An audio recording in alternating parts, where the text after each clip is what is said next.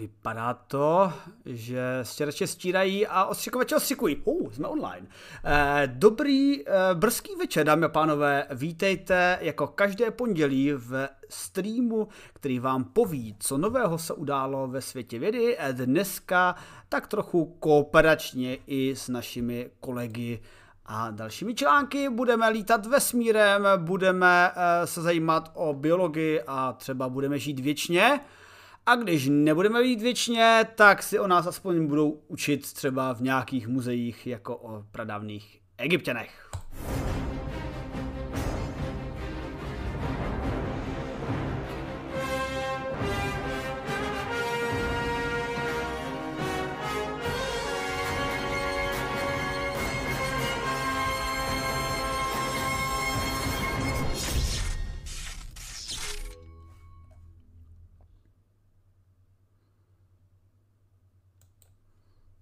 A prý nešel zvuk, tak doufám, že teď už zvuk funguje, protože to by bylo velmi nemilé. A podle všeho zvuk jde, takže snad, snad nějaký problémek, který se vyřešil, Twitch nám zakuckal, nebo kdo ví co. A, a dneska samozřejmě na to nejsem jako vždycky sám, protože e, samotnému bych mě to nebavilo a koukal bych sám se sebou a nemohl bych si přihrávat oslí můzky, tak jsem si přivedl mistra oslých můzků e, Ladislava. Nazdar Láďo! Ahoj, ahoj, já jsem takový mistr Osel. Ano, ano. A, a nedávno, co jsem tak nějak slyšel, uh, jsem rád, že jsi tu s námi, i přesto, že jsi byl, že jsi podlehl té mání očkování. Uh, ano, jsem, jsem tady, ale jsem to já, nebo to je nějaký klon, kterého vyměnili uh, v O2 aréně, která je mimochodem, jakkoliv uh, jsem rád, když tam se lidi chodí očkovat z různých jako pandemických důvodů, tak musím říct, že uh, pravděpodobně dystopičtější místo si nedovedu představit jako Národní centrum očkování, vypadá to jak něco uh, z, z Black Mirror, prostě, jak je to tam prostě ve, sklepě a v garážích a všude stojí vojáci a jako musím říct, že by se tam dal natočit hezký nějaký, nějaká scéna, kdyby se tam dal točit teda jako, tam jsou všude zákazy točení, což je taky takové jako trošičku uh, děsivé, no, ale jako to je asi na potom jiné povídání třeba. A, a na druhou stranu konečně ses i ty, sportovní uh, analfabet, dostal do O2 arény, kde si stejně na hokej a na fotbal nikdy bys nezamířil. Tak oni tam mají i nějaký jiný akce, ne? Já vím, že tam byl nějaký ten pražský Comic Con nebo něco takového. Není, není tím, že bych nebyl fanoušek sportu, já, jsem, já, já prostě jenom ignoruju lidi, takže tak jo. není nic proti sportu, to je proti lidem. No. Ještě tady mám stále zprávy na chatu, že mi nejde zvuk, ale snad mě vy ostatní slyšíte a je jenom projekt, problém na straně příjemce. E, já jsem to testoval, zvuk by minimálně aspoň mně zpátky jde, tak uvidíme. Když tak mi napište do chatu, kdyby byly nějaké problémy, Opravíme to. A hele, já jsem byl taky dneska na takovém zajímavém vyšetření. E, a nenapadlo ti udělat si nějakou hezkou fotku na selfiečko, hrdě propagující očkování? Mně? No. Teď byla všude. Jo? Já jsem nesledoval, protože si o víkendu mě ignoroval, nebo si byl moc se svým dětskem. Okay. Byla na uh, story, storíčku byla na mém profilu a byla na Twitteru. No tak to ještě musíme pořádně podojit samozřejmě na vydátorovi. To podojíme po druhý dávce až tak, víc. Tak. Jako já jsem sám uh, dneska uh, měl jedno zajímavé vyšetření, uh, ležel jsem a měl jsem na sobě zapojených mnoho kabelů a určitě se mi vypadala strašně cool a bylo mi ale trapné požádat sestřičku o fotku, protože to by bylo, ale bylo by to, bylo by to hezká fotka. Bylo by to taková teaserovací fotka na jedno naše budoucí vysílání, které už jsem tak nenápadně naznačoval. Tak a no nic, uh, už jsem ti dal dostatek času na prokrastinaci a jdeme se mrknout do novinek, protože můj potomek brzy bude chtít uh, být nakrmen a má žena se bude chtít brzy vyspat. Já takže... budu chtít brzy být nakrmen a znovu si lehnout, protože jsem takový pořád trošičku oh. malátný. Obával jsem se, že to teda bude jako horší, uh, jsem uh, relativně ready, ale cítím se tak trochu prostě jako zombifikovat tě, tak nějak jako prostě když máš nějakou prostě lehčí jako chřipku, tak se cítím, takže tak uh... nějaké ty efekty tam jsou, ale na druhou stranu eh, zase eh, když jsem já vždycky použil argument, že to je aspoň důkaz, že to funguje, tak jako tohle se úplně takhle nedá brát, ono to jako ty protilátky vytváří i těm, co nemají úplně vedlejší účinky, nicméně je to, je to očekávané, nic šokantního na tom není, takže snad tím nic nebude. Ale ne, jako v pohodě nikdo neměl uh, ten anafylaktický šok uh, té místnosti, kde prostě uh, tam nás očkovali a jako Šárka to skoro na sebe necítí, já to na sebe teda cítím o něco víc, ale to je proto, že jsem uh, v tomhle prostě takový změkčilejší ano, a, prostě... a hypochondr. Dobré, řekl jsi to sám. Eh, takže Starship Trooper z tebe nebude, spíš něco jako hal vraždící uh, skrytu svého vlastního mozku. Starship Trooper byli očkovaní nějak geneticky, nebo co? Ne? Starship Protože Trooper očkovali, očkovali planety s pomocí napalmu proti broukům. Uh, jo, ale nevidím, tady jako odborník na oslí můzky nevidím ten oslý můstek, který si to řekl, ale Pohodě. Můžeme jít dál na ty novinky Můžeme třeba. jít dál. Jinak zdravím tady všechny, zdravím tady Slovensko a s částečně funkčním zvukem Ušáka, Tonda Mikasana a Antam Atmanovi gratuluji, že konečně poprvé poprvé živě. Ano, Ladislav je zavakcinován, mě to ještě čeká, brzy na to určitě bude mnoho zajímavých, humorných i vědeckých postů. Tak, pojďme se podívat, eh, co se minulý týden stalo ve světě vědy a o čem budeme mluvit a co podrobně rozebereme.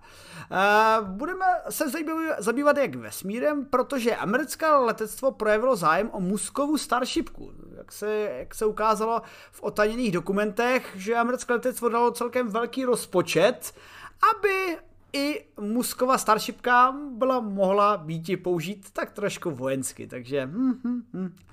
No, povíme si více. A když se zamýšlíme nad mírovým využitím vesmíru, tak eh, NASA vybrala dvě mise k Venuši, kde eh, se nic nemůže nikomu stát, protože tam pravděpodobně nic není, protože je tam vedro, ale naše teorie říkají, že Venuše jako takový bratranec ze střednice Země mohla být v minulosti přívětivější a, a to budou studovat eh, dvě mise Da Vinci Plus a Veritas, jak se psali Cosmonautics. A mrkneme i na lidsko, lidský organismus a budeme studovat mozkovou aktivitu a možná ji budeme studovat dálkově, protože eh, ne, že si budete muset lehnout do nějakého detektoru v nemocnici, který, a, který bude st- hodně stát a, a budete tam muset dojíždět z vašich vesnic, ale budete mít ty čipy přímo v hlavě. A ty čipy budou přes Bluetooth komunikovat s vaším panem doktorem takže se vlastně splní vše, co jsme si mi přáli a někteří si nepřáli. Ale detailněji později. A když zůstaneme u lékařské vědy, tak i muži by se měli očkovat proti rakovině děložního čípku. A povíme... Konkrétně proti, pro, proti HPV viru. Ano, proti takže, takže si povíme, eh, co na to mužský děložní čípek. A, a když budeme všichni zdraví a budeme se chtít dožít eh, aspoň 120 let, tak možná za to budeme vděčit jak jinak izraelským vědcům, kteří poslední dobou, co jsem se tak díval, s tím stárnutím eh, mají jako relativně úspěchy, někdy neúplně správně publikované, jak jsme rozebírali v předchozím výzkumu. V tomto výzkumu studovali využití eh, expresegenu SIRT6 u myší, který když zvýšili, tak myši dosáhly 30% prodloužení života a kvalitního, i aktivního. Snad se to pomůže jednou lidem. No a nepletuli se, zbývá nám poslední novinka, kterou je samozřejmě historie, to nejlepší na závěr, a to, že egyptologové hrásí 250 nových robek, které byly nalezeny a jsou pozůstatkem velkolepého pohřebiště, které fungovalo až 2000 let od období starého Egypta až po v podstatě rok, skoro nula. Tak. 4200 let jako do minulosti od dneška, abych to přesnil, což je ta období těsně uh dokončení pyramid, jako těsně v řádu staletí. A možná bych teda řekl, že to jsou, nejsou úplně nové hrobky, ale jsou to teda jako staré hrobky. A, tak, takový komplikovaný, řekněme, vysvětlit, že ty hrobky jsou nově objevené, ale každý použije potom, že jsou nové, ale oni jsou staré, staré ale vlastně. Ano, ano. Mně pouze mluví ta inteligence, kterou dodalo ano, očkování. vidím, že e, tvé výhoda je, že teď nemusíš vůbec surfovat po internetu, ale v podstatě si jakoukoliv věc představíš ve své mysli a na jednu tu stránku vidíš. Samozřejmě ano, ano. Do, e, oceňuji tvou o, odolnost e, proti jak, jak to nazvat, úhybu myslí jiným směrem, že by si tam pouštěl něco jiného než náš dnešní text, ale to už tebe... Já si tam pouštím všechno, jako já zvládám teďka úplně multitaskovat. No, Vidíš, tak možná to očkování proti rakovině děložního čípku tě změnilo i ve schopnost multitaskingu. No nic, pojďme na první novinku, ani jsme se moc nedomluvili, co probereme první. Hele, já tady mám americké letectvo. Tak pojďme Oni to, pojď, myslím, myslím, si, že nejvíc vylajkované teda byly ty poslední dva, které jsme teda vlastně vůbec nepsali, ale klidně můžeme začít Starshipem, protože tomu nerozumíme stejně nejvíc, protože to jsme aspoň teda psali. Tak, tak. Uh, co se zví a co jsme zjistili? Zjistili jsme s pomocí odstajněných dokumentů o rozpočtu, že americké letectvo uh, přispělo na vývoj Starshipu 48 miliony dolarů.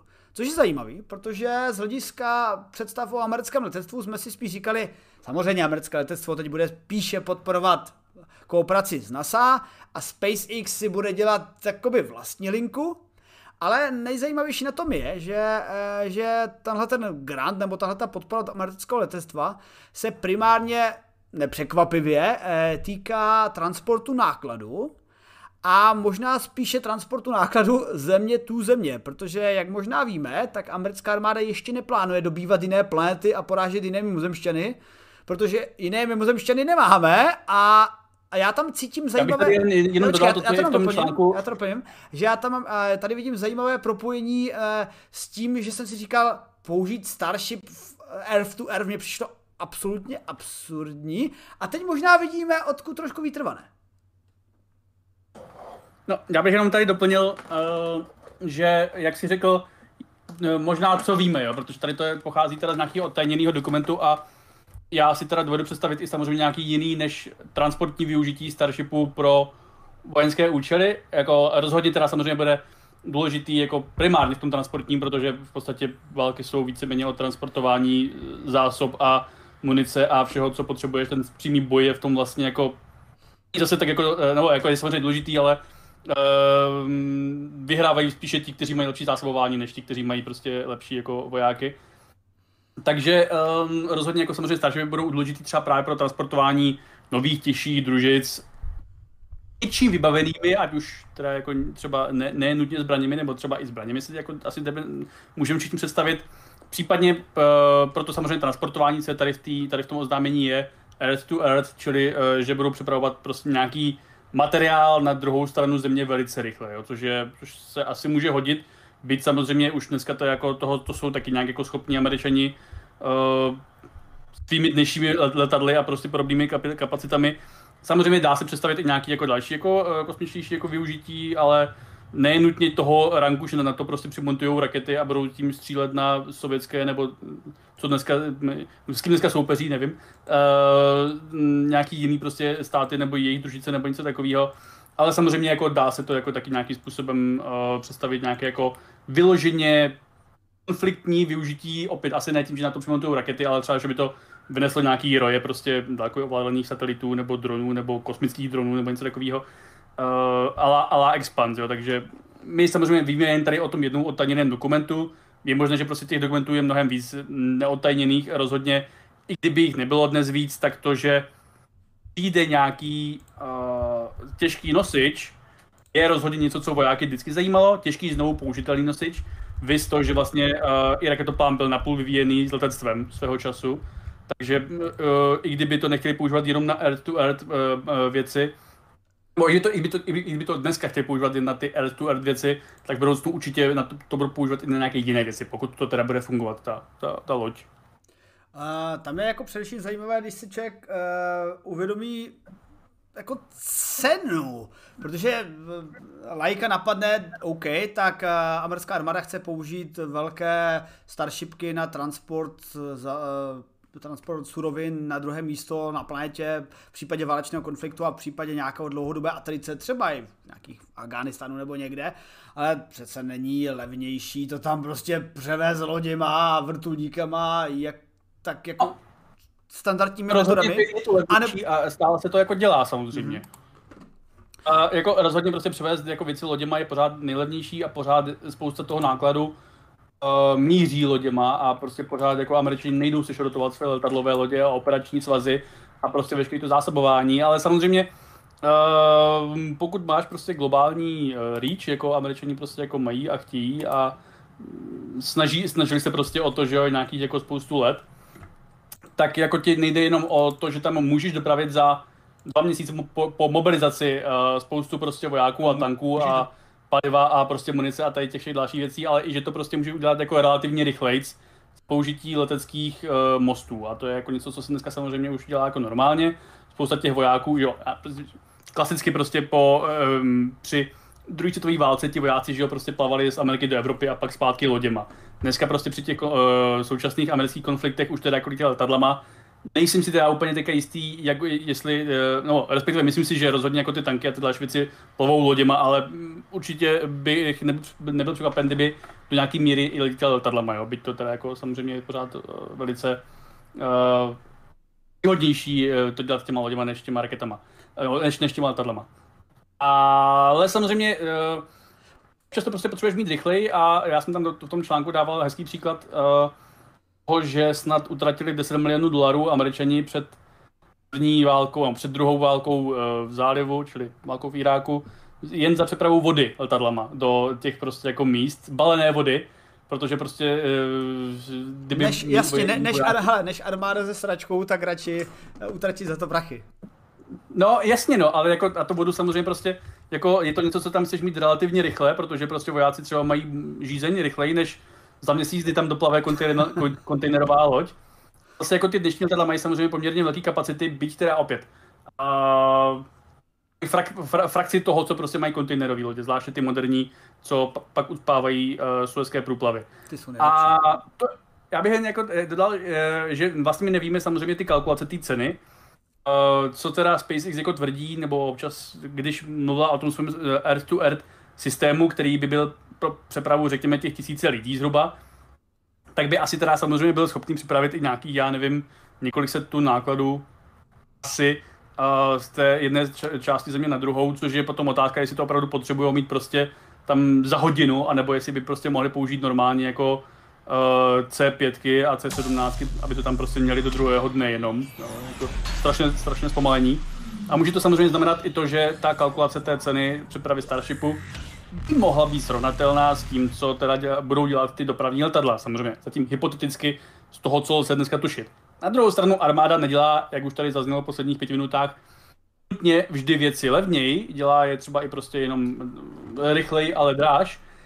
A úplně stejně tak si prostě můžu ukázat, že ty rakety nebo ten Starship, ta, ta přeprava Starshipem bude mnohem dražší než letadlama. Já bych si jako řekl, že to asi jako tak bude pravděpodobněji ale armáda prostě v tom pořád jako uvidí, no letenstvo prostě v tom pořád uvidí nějaké jako výhody navíc uh, i za tu vyšší cenu, což já si jako teda spíš myslím, že uh, efektivnější bude používat Starshipy na střílení raket, no, družic do kosmu, ale kdo ví, jako já netuším, že co všechno prostě američani plánují uh, bojovat s Godzillama nebo uh, používat to pro přepravu vojáků XCOMu, konfliktu s UAPy nebo prostě něco takového, jo, takže uh, vidíme, co z toho bude dál. Navíc samozřejmě to, co vidíme, to, do čeho armáda americká dává nutně peníze, nemusí nutně vždy skončit jako něco, co používá, ať už to je teda má jako nějaký že jo, absurdní prostě konsekvence typu muži, co zírají na kozy, a, a, ale i třeba méně absurdní konsekvence typu uh, vrtulník Comanche a já nevím ty další jako věci, které se plánovaly, když já jsem byl dítě, že budeme, no, že americká armáda dneska bude mít a zjevně úplně nemá, protože třeba zjistila, že na to nemá, nebo že to nepotřebuje. Stejně tak se může ukázat, že se ukáže, že nepotřebuje úplně dopravovat balenou vodu raketama na druhou stranu světa za půl hodiny, jo, takže Čímž neříkám znovu, já, já si jako myslím, že armáda rozhodně ten starší bude nějakým způsobem využívat, pokud starší bude létat, ale eh, otázka teda jako je, jestli air to air na, na, na, na té air to air bázi. Eh, a já ještě než budu pokračovat, tady vítám všechny od Martina Roty, díky Martine za raid, jako vždycky. A, a ano, jak říkáš, eh, přeprava Starship bude velmi efektivní a rychlá, jenom když bude dobré počasí. Ale tak sám si viděl a sám jste všichni viděli, že Starshipka v posledním letu startovala i celkem do velkého nečasu a v tom velkém čase i přistála relativně dobře a takže lecos, lecos funguje i v tom, jak samozřejmě nebavíme se o nějakém tornádu, bavíme se o mlhách, bavíme se o pří, zamračení, ale eh, na druhou stranu počasí vždycky ovlivňovalo eh, vojenské bitvy a bude je ovlivňovat i i v době, kdy je budeme přepravovat mimo počasí. Mimochodem, tahle ten, tahle ten úvaha o Starshipce a Earth to Earth mě strašně připomnělo StarCraft. Eh, jak terani staví budovy, že vlastně Protože to je, jak jsem pochopil, to je i ta představa v extrému eh, US Air Force, že nejen, že bych chtěla přepravovat i hned, jak říkáš, když je náhlá potřeba, eh, USA tu kamkoliv, eh, zdroje pro své vojáky, munici, jídlo, cokoliv, ve velkém, ale opravdu velkém množství a i hned, v podstatě v řádu hodin.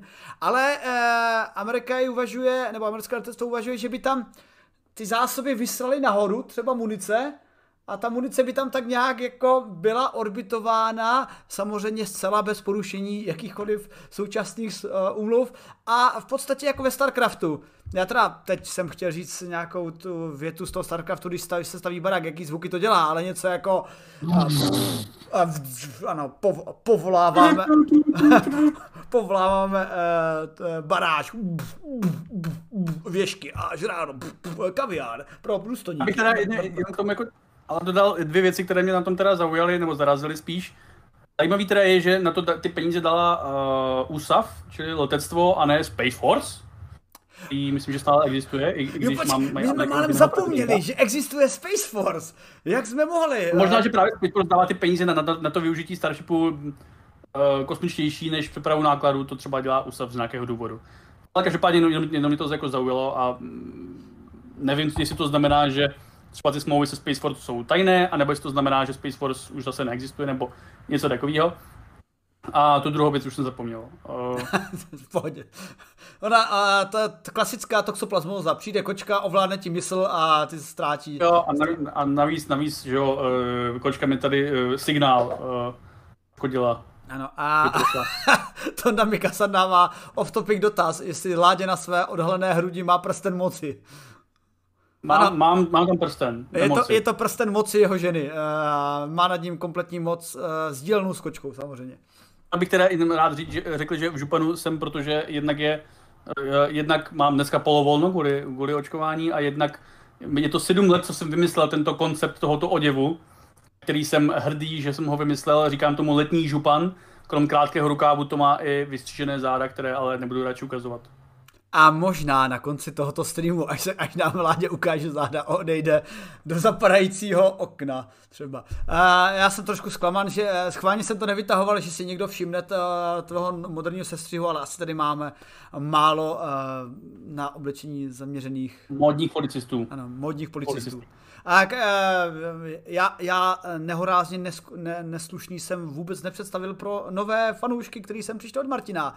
Předpokládáme, že nás znáte a vy, co nás neznáte, tak my jsme taky nějaký popularizátoři vědy, kteří taky nějak popularizují a to je tak asi nějak všechno. Jsme všude. Čau. A... Na to musíš trochu zapracovat na tom slovu. Jo, ale... trošku, trošku, trošku to musí zlepšit, jo. Pohodě. A, takže to byla první novinka. Přišli jste hned v průběhu první novinky, takže jste o nic moc nepřišli, protože teď jdeme očkovat muže proti děložnímu čípku. Rakovině teda. Ne, to proti... HPV. Ano. Totiž What's Go, jak Ledě mě správně opravil, jde o spíš spouštěče rakovinu děložního čípku a to lidského papilomaviru, řekl jsem to správně, HPV, e, který se Eh, ono, ono to je logické s tím, eh, jak se vyvíjí, eh, vyvíjí oblíbenost jistých sexuálních praktik u mladé populace, který se projevují i mužů jiným typem rakoviny a to je rakovina, a to už neřeknu určitě přesně, protože jsem to ztratil. Ale Larinfaxu nebo něco takového, ne? Orofaringu. To je ta pátá rasa. a okolí. Jo, to je ta pátá rasa mezi tokru a furlingové, tak jsou orofaringové. Kdyby, kdyby studoval fonetiku, tak víš aspoň, že něco takového existuje. A jo, já fonetiku... Hele, já, já aspoň znám se sebou, to je, to je moje hlavní.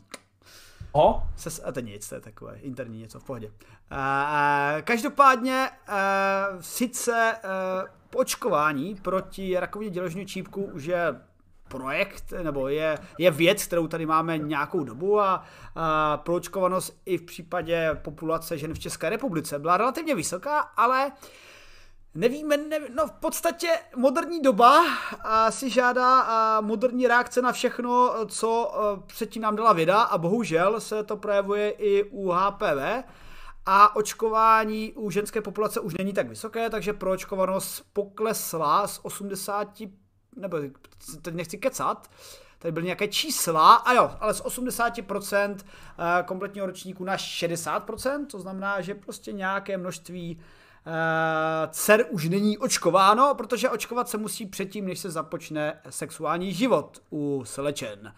A někdy se to prostě nestihne. A překvapivě právě takovéhle očkování by mohlo být zajímavé i pro muže. Teda ne, že by mužům hrozila rakovina děložního čípku, ale hrozí jim ta, to tady mám, ten furling, uh, orofaring. A rakovina, or, eh, což je rakovina ústní dutiny a hltanu, která z, může být, která se může přemístit do mužského hltanu a ústní dutiny různě, ale asi vás napadne, jakou je to většinovou cestou. A to proto, že uh, francouzské milování se stalo oblíbenou kratochvíli, obzvláště ve Spojených státech, dle statistik. Uh, překvapivě v rámci celosvětových statistik tam nějaký vstoupnutí uh, rakovinou hltanu, rakoviny hltanu u mužů je, ale v Americe se mluví o 70% zestupu, což už si samozřejmě žádá reakci uh, ministerstva zdravotnictví v USNA a Předpokládám, že zakážou orál. A předpokládáme, že zakážou orál. a tohle byste si měli z dnešní novinky zapamatovat. Tak a... No právě na to bude víc ne, tak, tak, tak, to, tak to přesně není, tak to přesně není. Každopádně u rakoviny je třeba zajímavé, že vlastně HPV virus, uh, uh, třeba na tohle se podívejme, že ten HPV virus vlastně má vztah rakovině, protože obecně si rakovinu nepředstavíš jako něco, co můžeš chytit virem, Eh, je to prostě něco... Obecně ne, ale samozřejmě není to úplně uh, neslíchané, jako bys prostě uh, infekční rakovina mm. tasmánských čerdů, nebo jak oni se jmenují, takový ty zvířata, která navíc to je rakovina obličeje, takže, nebo tváře, jako u nich, nebo tlamy, nebo co oni to mají zvíře, zvířecky akurátně, abychom to řekli. Jo, kde, kde, kde, jako prostě známe jako nějaký, nějaký přenosný byt, teda nevím jak, ale vím, že se to prostě jako, že to je infekční. A HPV teda je, je ten další jako příklad uh, u lidí, kdy samozřejmě ta samotná, to samotné nádorové onemocnění infekční není.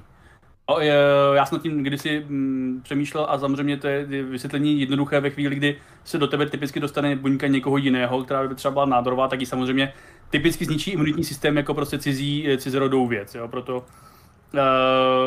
pokud to třeba, nevím, by nebyla, hm, a to je zajímavé na tím teďka přemýšlet, kdyby to třeba byla ten uh, pohlavní buňka, že jo, jako třeba. Spermie, jako na, na tu imunitní systém asi úplně neutočí, no a to je jedno. Ale to je asi spíš otázka na Lausu, která psala ten článek. No ale každopádně o HPV, ten přenos toho, samozřejmě té rakoviny je jiný, nebo ten přenos ne té rakoviny, ale toho původce té rakoviny, což je právě lidský papilomavirus, HPV, a který, jak si logicky ten virus, to klidně můžeš potom uh, za chvilku přečíst, uh, v podstatě zvyšuje šanci na to, že uh, ty buňky budou tím virem poškozené do takové míry, že se stanou buňkami nádorovými. Protože to není tak, že ten, ta rakovina samotná by byla přenosná, je to tím, že přenosný je ten původce rakoviny. A ten HPV hmm. je sám o sobě relativně neškodný, jako jo. E, pokud teda nebude ne, zrovna nespůsobí rakovinu, tak to není tak, že vám to prostě, že dostanete, chytíte HPV a teď prostě se z vás stanou jako zombíci, jo. To, HPV samozřejmě i sám, i, i samotný HPV má ten vliv, pokud má ten vliv na tu nádorové onemocnění, tak má za dlouhou dobu. A myslím si, že tam snad Lauska píše, že i e, při opakovaném uh, při opakované infekci, jo, takže se nemusíte úplně bát, že pokud jste jednou uh, páchali, doufám teda, uh, něco takového, nějaké takové ty zvláštní sexuální praktiky, tak uh, vám nutně hrozí uh, rakovina uh, úst krku.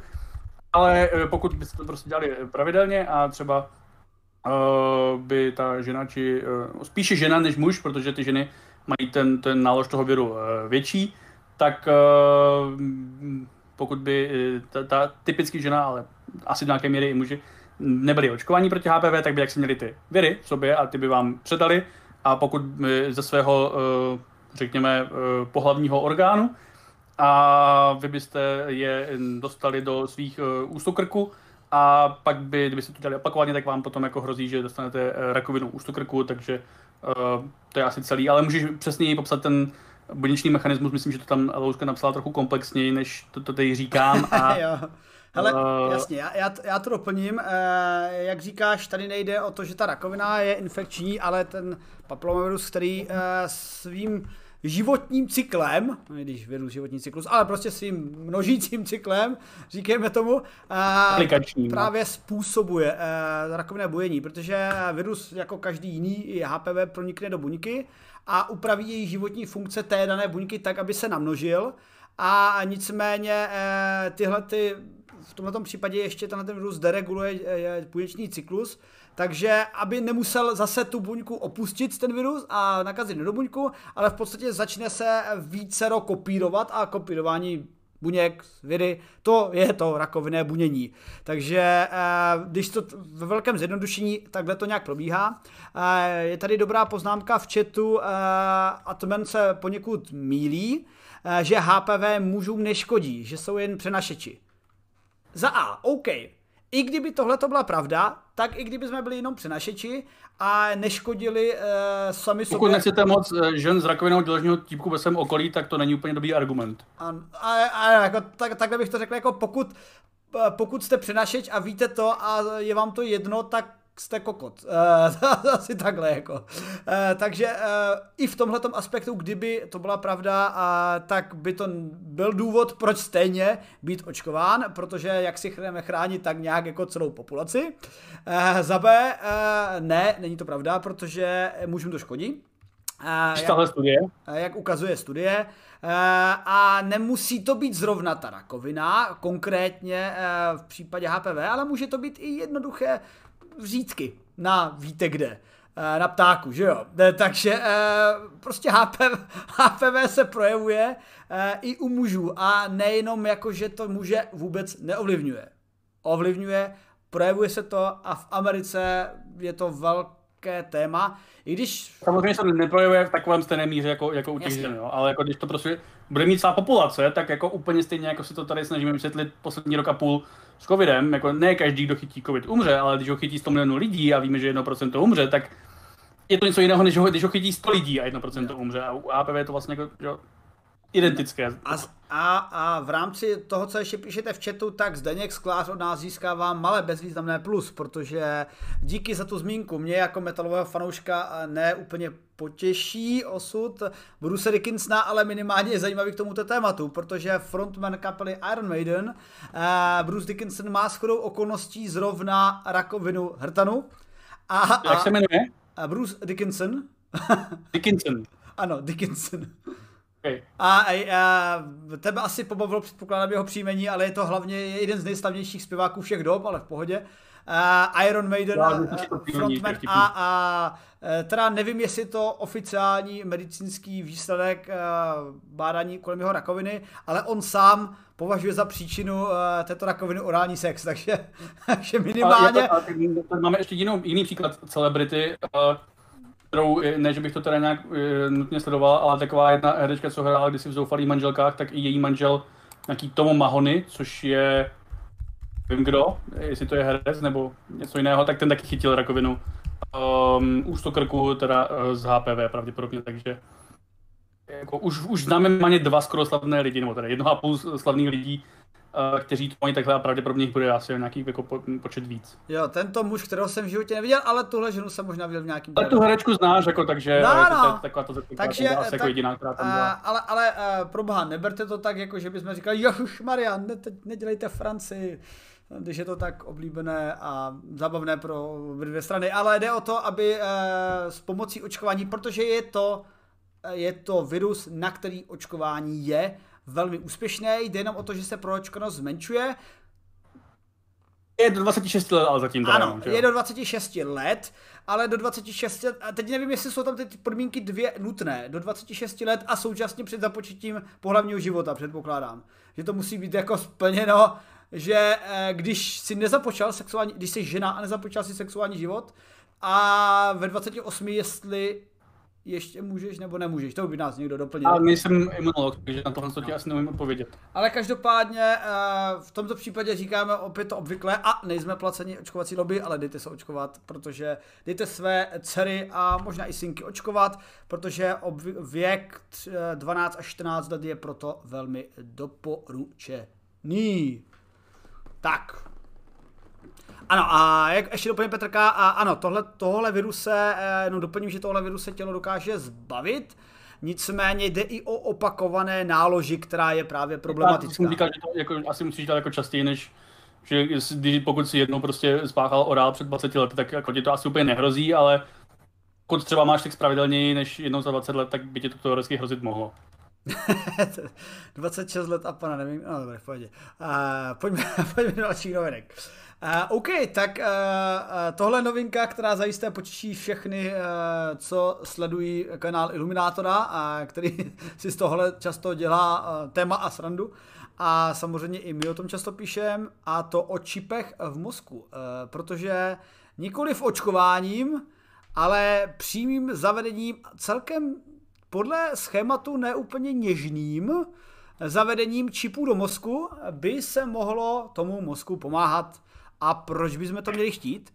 V tomhle tam konkrétně... Jenom, než k tomu tak já řeknu, že samozřejmě to, že se tady v nějaký studii používá ne úplně něžné zavedení čipů do mozku, nemusí nutně znamenat, že to je něco, s čím se potom počítá pro, pro klinickou praxi. Jo. Pak pro tu no, klinickou praxi se pak můžou třeba používat úplně jiný, něžnější čipy, o, růžové od Elona Muska nebo něco takového.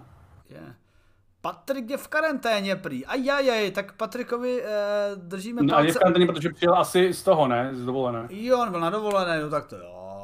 To já, že už má asi nějaký příznaky, že, že nás všechny dohnal, protože v rámci statistiky eh, eh, popularizátorů vědy s koronavirem eh, přemýšlím, jestli jsem nebyl jediný. Nepamatuju si, že byste ostatní vyhlásili, že jste něco chytli. Z těch asi jako šesti, co u nás z těch, jako, ano, z těch šesti, kteří se vzájemně rejdujem na Twitchi. Takhle ano. jsem to myslel. Nemyslel to jsem... jsem... To jsem první, nebo očkovaný? Nebo byl už někdo, někdo jiný očkovaný z naší skupiny? A, když tak doplňte, eh, Martin, Patrik, Ilu, jestli jste očkovaní. Já teda eh, čekám na pa, pa, pa, pa, pa, pátek? Čtvrtek? Čtvrtek asi, čtvrtek. Proč na čtvrtek? Protože máme čtvrtek termín, asi proto. A, já tak já jsem myslel, že je to třeba to nějaký jiný, když jsi byl covidový. Tak, tak Horty nám může napsat, jak chytá, jak chytá Wi-Fi či Bluetooth. Ale pokud je chcete chytat víc, tak uh, si musíte začít spolupracovat s věci, které uh, se snaží léčbu, o léčbu Parkinsonovy nemoci. Protože co se děje při Parkinsonově nemoci v mozku? Váš mozek začne vysílat chaotické signály a vaše tělo potkává třas a Parkinsonova nemoc a tyhle ty signály v mozku to není jediná věc, protože se samozřejmě bavíme o dalších uh, nemocích mysli, hlavy, Alzheimer a podobně. A my nějakou dobu víme, uh, makro, z makrovědy, že uh, třeba na uh, Alzheimera a na nějaké deprese, hluboké depresivní stavy, pomáhají elektrošoky. Ale elektrošoky jsou poněkud... Říkejme tomu slabá elektrická stimulace. Dobře, říkejme to, to pomáhá uh, slabá elektrická stimulace uh, s vyšším volume. Uh, nebylo to tak neobvyklé v dřívějších dobách i století, kde se fakt jako ty elektrošoky dávaly uh, fanoušci a faninky Marilyn Monroe kteří viděli nějaký dokumenty, filmy, viděli, že i možná, že i e, záběry, jak ona na to chodila, protože v podstatě to bylo v rámci Hollywoodu celkem trendy, jestli se to dá říct. Na druhou stranu a, a je tam zjevný pozitivní efekt, ale proč něco dělat kulometem, když to můžeme dělat jehlou? A stejně takové věci, protože ta elektrická stimulace mozku funguje. Pomáhá mu, jenom je třeba být cílenější. A tohle právě mají dělat ty čipy, protože vy, ten elektri- vy tu elektřinu do mozku dostanete, když se dá slabá elektrická simulace do celého těla a něco bude do mozku. Ale co to zkusit dát přesně do oblastí mozku, které to potřebují ve velmi slabé, eh, ve velmi slabém výkonu tak, abyste se neklepali celý, ale v podstatě to zafungovalo i bez nějakého vnějšího efektu a tomu se právě začínají věnovat, nebo v tomu se věnují věci eh, z týmu eh, hloubkové mozkové stimulace, nebo využívají metodu hloubkové mozkové stimulace a chtějí to aplikovat na lidi tak, aby se naučili rozpoznávat ty jednotlivé části mozku, které stačí stimulovat lokálně, aby pro ty dané nemoci nebo při těch daných stavech pomohly. A je otázka zjistit, kdy je ten daný stav, protože když přijde pacient do nemocnice a řekne, jo, já jsem teď měl před dvěma hodinami nějaký seizure a teď jsem v pohodě. Oni, jo, tak super, no tak tady máte léky a buďte na sebe hodní. a nebo, ano, můžou mít štěstí, že ten pacient prostě přijde a zrovna chytne nějaký záchvat a oni to můžou prostě změřit na EKG a na na, na v tom, té druhé capině, teď jsem, mě vypadlo slovo. EG? Eh, no, ten tunel. Eh, no, MRI? Eh, co? MRI? Eh, jo, MRI, eh, nukleární magnetická rezonance, jo.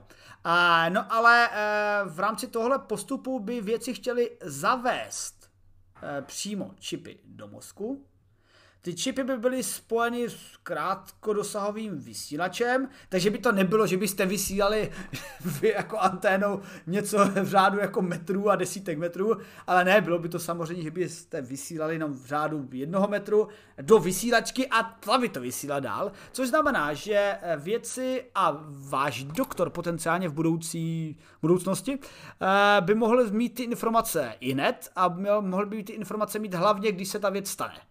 A ku příkladu dovedu si představit, uh, že by to mohlo být pak spojeno s nějakou apkou a hlásičem, OK, teď to mám, a, a že by to možná mohlo i tak být spojené, protože samozřejmě, když se bavíme o této technologii, tak se jednoznačně bavíme o etice, protože a co když nás budou sledovat, ne, neřešíme teď třeba nějaký pokročilé schopnosti sledování, co se děje v mozku, ale i to samotné sledování signálu z mozku ale třeba já nechci, aby to sledovali vždycky, tak v podstatě si dovedu představit spojení s aplikací a že OK, tak teď to zapnu, ale teď mám zrovna nějakou potřebu to nemít zapný a je moje demokratická povinnost to nemít zapný a když se sám ohrožuju.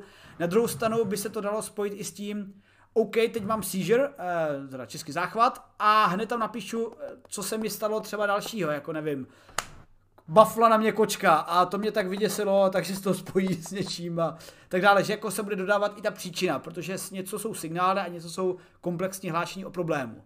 Takže to je jakoby první etická otázka. No a pak je etická otázka, eh, když nevydátorsky řeknu, jestli nám nebudou číst myšlenky, no. jako, samozřejmě to je otázka jako nějaká, která se vždycky pojí s těmi technologiemi budoucnosti a čipy a tak dále, ale Řekněme, že dnes to není úplně na to technologie a ty čipy nemají úplně to rozlišení, takže kdyby to někdo chtěl zneužít, tak vám tak zjistí kulový jako jo, z té vaší hlavy, protože maximálně zjistí, jako jestli máte nějaké mozkové vlny, které vám způsobují záchvat versus ne, mozkové vlny, které vám nespůsobují záchvat, což je potenciálně uh, kontroverzní, třeba z hlediska, já nevím, uh, kdyby ty čipy měli úplně všichni, tak uh, a úplně všude by existovalo privatizované zdravotnictví, tak jako tady toho vždycky prostě jako bojí američani, že když budeme mít lepší prevenci, tak to může dát těm americkým pojišťovnám, kde je ta situace s těmi pojišťovnami trošku jiná než třeba u nás tady v Evropě, takže by, to, že by toho mohli e, zneužít a označit vás prostě za e, někoho, kdo má jako e, nárok na nižší zdravotní péči nebo potřebuje další případky, protože má prostě e, inherentně větší vrozená rizika. Jo, ale to není úplně něco, co tady úplně řešíme my, by to samozřejmě něco, co ovlivňuje trendy v té technologie a v tom jejím vývoji, ale zatím vám jako... Ono i prostě problém je se čtením mozku je, že každý mozek je prostě jiný a každý, jiný, každý mozek používá tak nějak jako, aspoň co zatím víme, používá nějakou, řekněme, jiný jazyk sám vůči sobě, sám pro, sám pro sebe. Já si jako myslím, že třeba časem vypozorujeme nějaké trendy, ale k tomu budeme potřebovat úplně jiný, mnohem přesnější čipy, než je tady v té studii a pravděpodobně i mnohem přesnější čipy, než které jako testuje Neuralink třeba. A Pardon, no s tím Neuralink je to právě zajímavý, protože já jsem sice udělal trošku vtípek na to, že oh, budou číst věd, myšlenky, jak děsivé, kdo jim to dovolil, ale ono, to je i taková, mm, vlastně takový nějaký finální cíl, protože když se uvědomíte, tak uh, můžete si říct, že vaše myšlenky jsou přece abstraktní tvorba ve vašem mozku, která je nerozlišitelná, ale já si třeba pamatuju, když jsem byl ještě mladší vydátor, ještě jsem tehdy možná byl jenom takový skoro vydátor, tak mě napadalo, hele, když ty jako ty myšlenky vlastně probíhají jako přes ty neurony, elektrony, nešlo by to celý nějak, protože elektřina vlastně má schopnost interfer, nebo elektřina můžeš vysílat radiové signály, že jo, a nějak to jako posílit a pak své myšlenky projektovat a číst a prakticky ne úplně v tohle to mém dětské představě, ale takhle to uh, právě Neuralink zkoumá, protože Neuralink uh, má mnohem uh, citlivější čipy s vyšším rozlišením, vyšší hustotou uh, křemíkové uh, mikroprocesorů na, na čipu. A jejich cíl je právě rozlišit konkrétní věci a konkrétní, když to fakt řeknu blbě, myšlenky, protože, ale přichází samozřejmě kalibrace. E, to bylo předchozí výzkum, co jsme říkali zhruba tak před měsícem a půl, že e, pokusní lidé, e, ne, pokusní kralice, pokusní lidé, eh, se zamysleli nad nějakou věcí, konkrétně se nad ní zamýšleli a počítač učil ty čipy Neuralinku, aha, tak teď furt myslí na kočku, takže teď už poznáš... To Neuralink, ne, ale Neuralink zatím to testoval jen u zvířat, pokud vím. Jo, bylo to u zvířat? Ah, pardon, pardon. Už jsem myslel... Ne, jak Neuralink testuje u zvířat, ale testují se samozřejmě jiný čipy ne, i u já myslím, lidí, já, myslím, já myslím, že tohle už bylo u lidí. Něco takového, ale teď nevím, jestli jako, Neuralink. Je samozřejmě možný, že jsem to přehlédl, ale co vím, tak poslední věc Neuralink, tak bylo, že to testoval na nějakým šimpanzovi, což... Jo. Jo, hele, Neuralink, dobře, tak uh, asi jsem popletl dvě novinky, že Neuralink, jo, máš pravdu, Neuralink byl šimpan, ale vím, že byl nějaký výzkum na lidech, kdy se snažili s pomocí i strojového učení kalibrovat ty čipy uh, na nějakých známých objektech a pak předvídat uh, u lidí a pak teda předvídat uh, a číst vlastně ty reakce v mozku. Bych tomu dodal, že to jako já třeba od toho strojového učení právě v tomhle ohledu bych čekal do budoucna, že by třeba mohlo být schopné i uh, predikovat tvoje myšlenky neinvazivně, jakože nebudeme třeba potřebovat ty čipy, ale že třeba budeme nám stačit takové ty, takové ty trapné helmy a právě to, že, to, že to strojové učení se naučí rozpoznávat na už tvém nebo třeba i mnoha jiných mozcích, co znamená, ten, že, že, že třeba tenhle typický signál znamená nějakou typickou, nějakou náladu XY, myšlenky XY, tak že to třeba jako nebude, že si to třeba jako vystačí s tím méně citlivými helmami, neinvazivními, a ne s těmi jako citlivějšíma, ale invazivníma čipama Neuralinku, jo. takže jako uvidíme, uh, určitě je tam milion věcí, kam to může sled, uh, směřovat, ale tady to je jako třeba prostě jako idea, kterou mám, nebo a jako pokud by se měla naplnit, tak se naplní třeba jako za 30 let nejdřív, jo, takže i ty neuralinkový prostě vla, vlasový čipy, nebo jak tomu máme říkat, které dneska testují na zvířatech, tak to je něco, co oni možná prostě v horizontu pěti let se to dá u lidí, ale to neznamená, jako, že se to úplně rozšíří za těch pět let, to třeba znamená, že a to já nevím, třeba podobně jako s Teslou, jako bych tak jako typoval, Tesla je přeci jen auto a ne mozkový čip. Jo, taky Teslu prostě vidíme jako u všech lidí, uh, vidíme, jako, že když nějaká projede tady jako prostě po Libni nebo obecně v Praze, tak je to malý, malý jako svátek pro fanoušky Elona Muska. No, jako, trochu to přeháním, ale ne zas tak moc.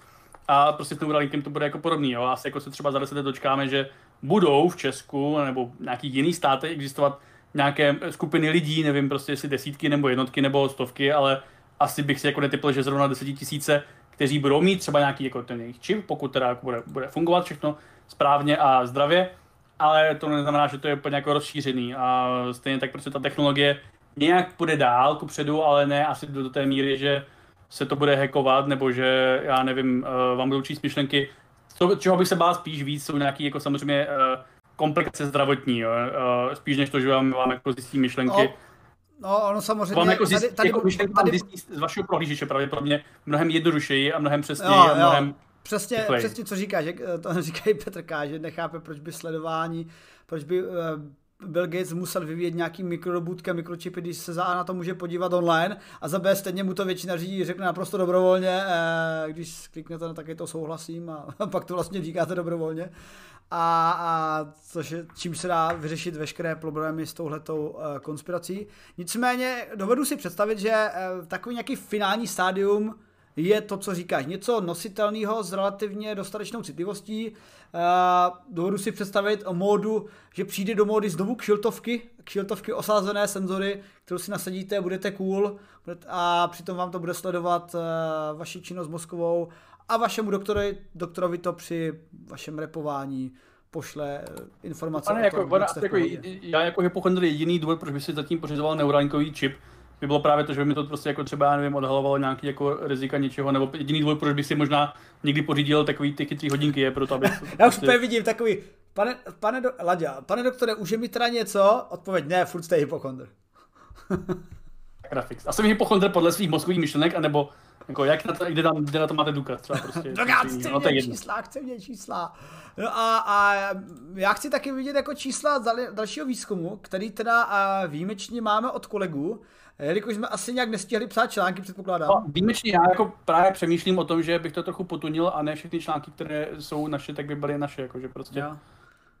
Ano. Takže by jeden až dva týdny prostě byli jako cizí, protože jako nemáme prostě úplně kapacity to napsat třeba no, jako tak, stejně rychle. A... Jasně, on, on je to samozřejmě eh, trošku i náhled do kuchyňky eh, naší vydátorské tvorby, protože eh, naši věrní fanoušci ví, že principem pravým jádrovým principem vydátora má být to, že vědci píšou a ladě jenom upravuje, což fakticky eh, skoro funguje tak asi ze 3 až někdy i 30% podle, podle toho, jak se vydaří. V zkouškovém výrazně bych řekl i méně, jo, protože teďka prostě nikdo nestíhá nic. Ano, nikdo nestíhá nic, tak, tak si toho většinou musí Láďa psát, protože eh, bohužel naše vydátorské podjednotky nemají čas a já sice nemám zkouškové, ale mám potom K a nesnáším psát dlouhý texty. Ale na druhou stranu stejně jsem teď Láďovi nasliboval jeden astro článek, tak se ho dočkáte. A právě proto tady máme novinku od kolegů z Vědy 24, eh, že izraelští věci o čtvrtinu prodloužili život myší, a no, pak ten nadpis pokračuje, že věří, že to dokážou i lidi. No samozřejmě, že věří, protože jinak by to asi nepublikovali, protože uh, myslím, že cílem výzkumu není prodlužovat životy jenom myší a, a vytvořit z nich Cože? nad vládu nad naší rasou. Ale uh, předtím, než rozberu o co go, uh, je nutné zmínit, že s tím Izraelem si na to asi začnu trošku dávat pozor, protože je tomu čtyři měsíce, co jsme tady měli další novinku z Izraele, ale uh, je třeba uznat, že nebyla na vědě 24, ta si své zdroje celkem eh, kontrola hlídá, byla myslím na novinkách a tam mluvila o tom, že eh, izraelští vědci objevili lék na stárnutí a to hyperbarickou komoru, takže když si prostě... A, a samozřejmě... Myslím díl, ale tohle se objevilo, to jsme debankovali nějak, ne? No to jsme debankovali, protože ten článek samozřejmě eh, byl v tak trochu predátorském časopisu. A za B, eh, za B to zjevně eh, ten článek měl své vlastní problémy, ale prostě nějak se povedlo udělat tomu článku dostatečně PR, že to většina eh, velkých médií převzala a vůbec neřešila, ale řekněme, mám velkou důvěru v portál Vida24, takže když něco máme od nich, tak bych tomu i dokázal dost věřit. A, a další bod, který to naznačuje, je, že to vyšlo v Nature Communication, což není úplně jako Nature, ten jeden Nature, ten časopis, ale je to jeden z rodiny Nature, protože po Nature eh, vzniká asi jako 30 časopisů, z nich ten Nature je ten hlavní. Nature Communication, tam jsem mimochodem taky kdysi chtěl publikovat. Jak, jak říkáme my anglisté, Nature. Nature. Nature Communications eh, a, na tomhle výzkumu se kromě eh, Izraelců podílela i Ilanova, Barilanova univerzita, Národní ústav zdraví USA. A v čem teda spočíval ten výzkum?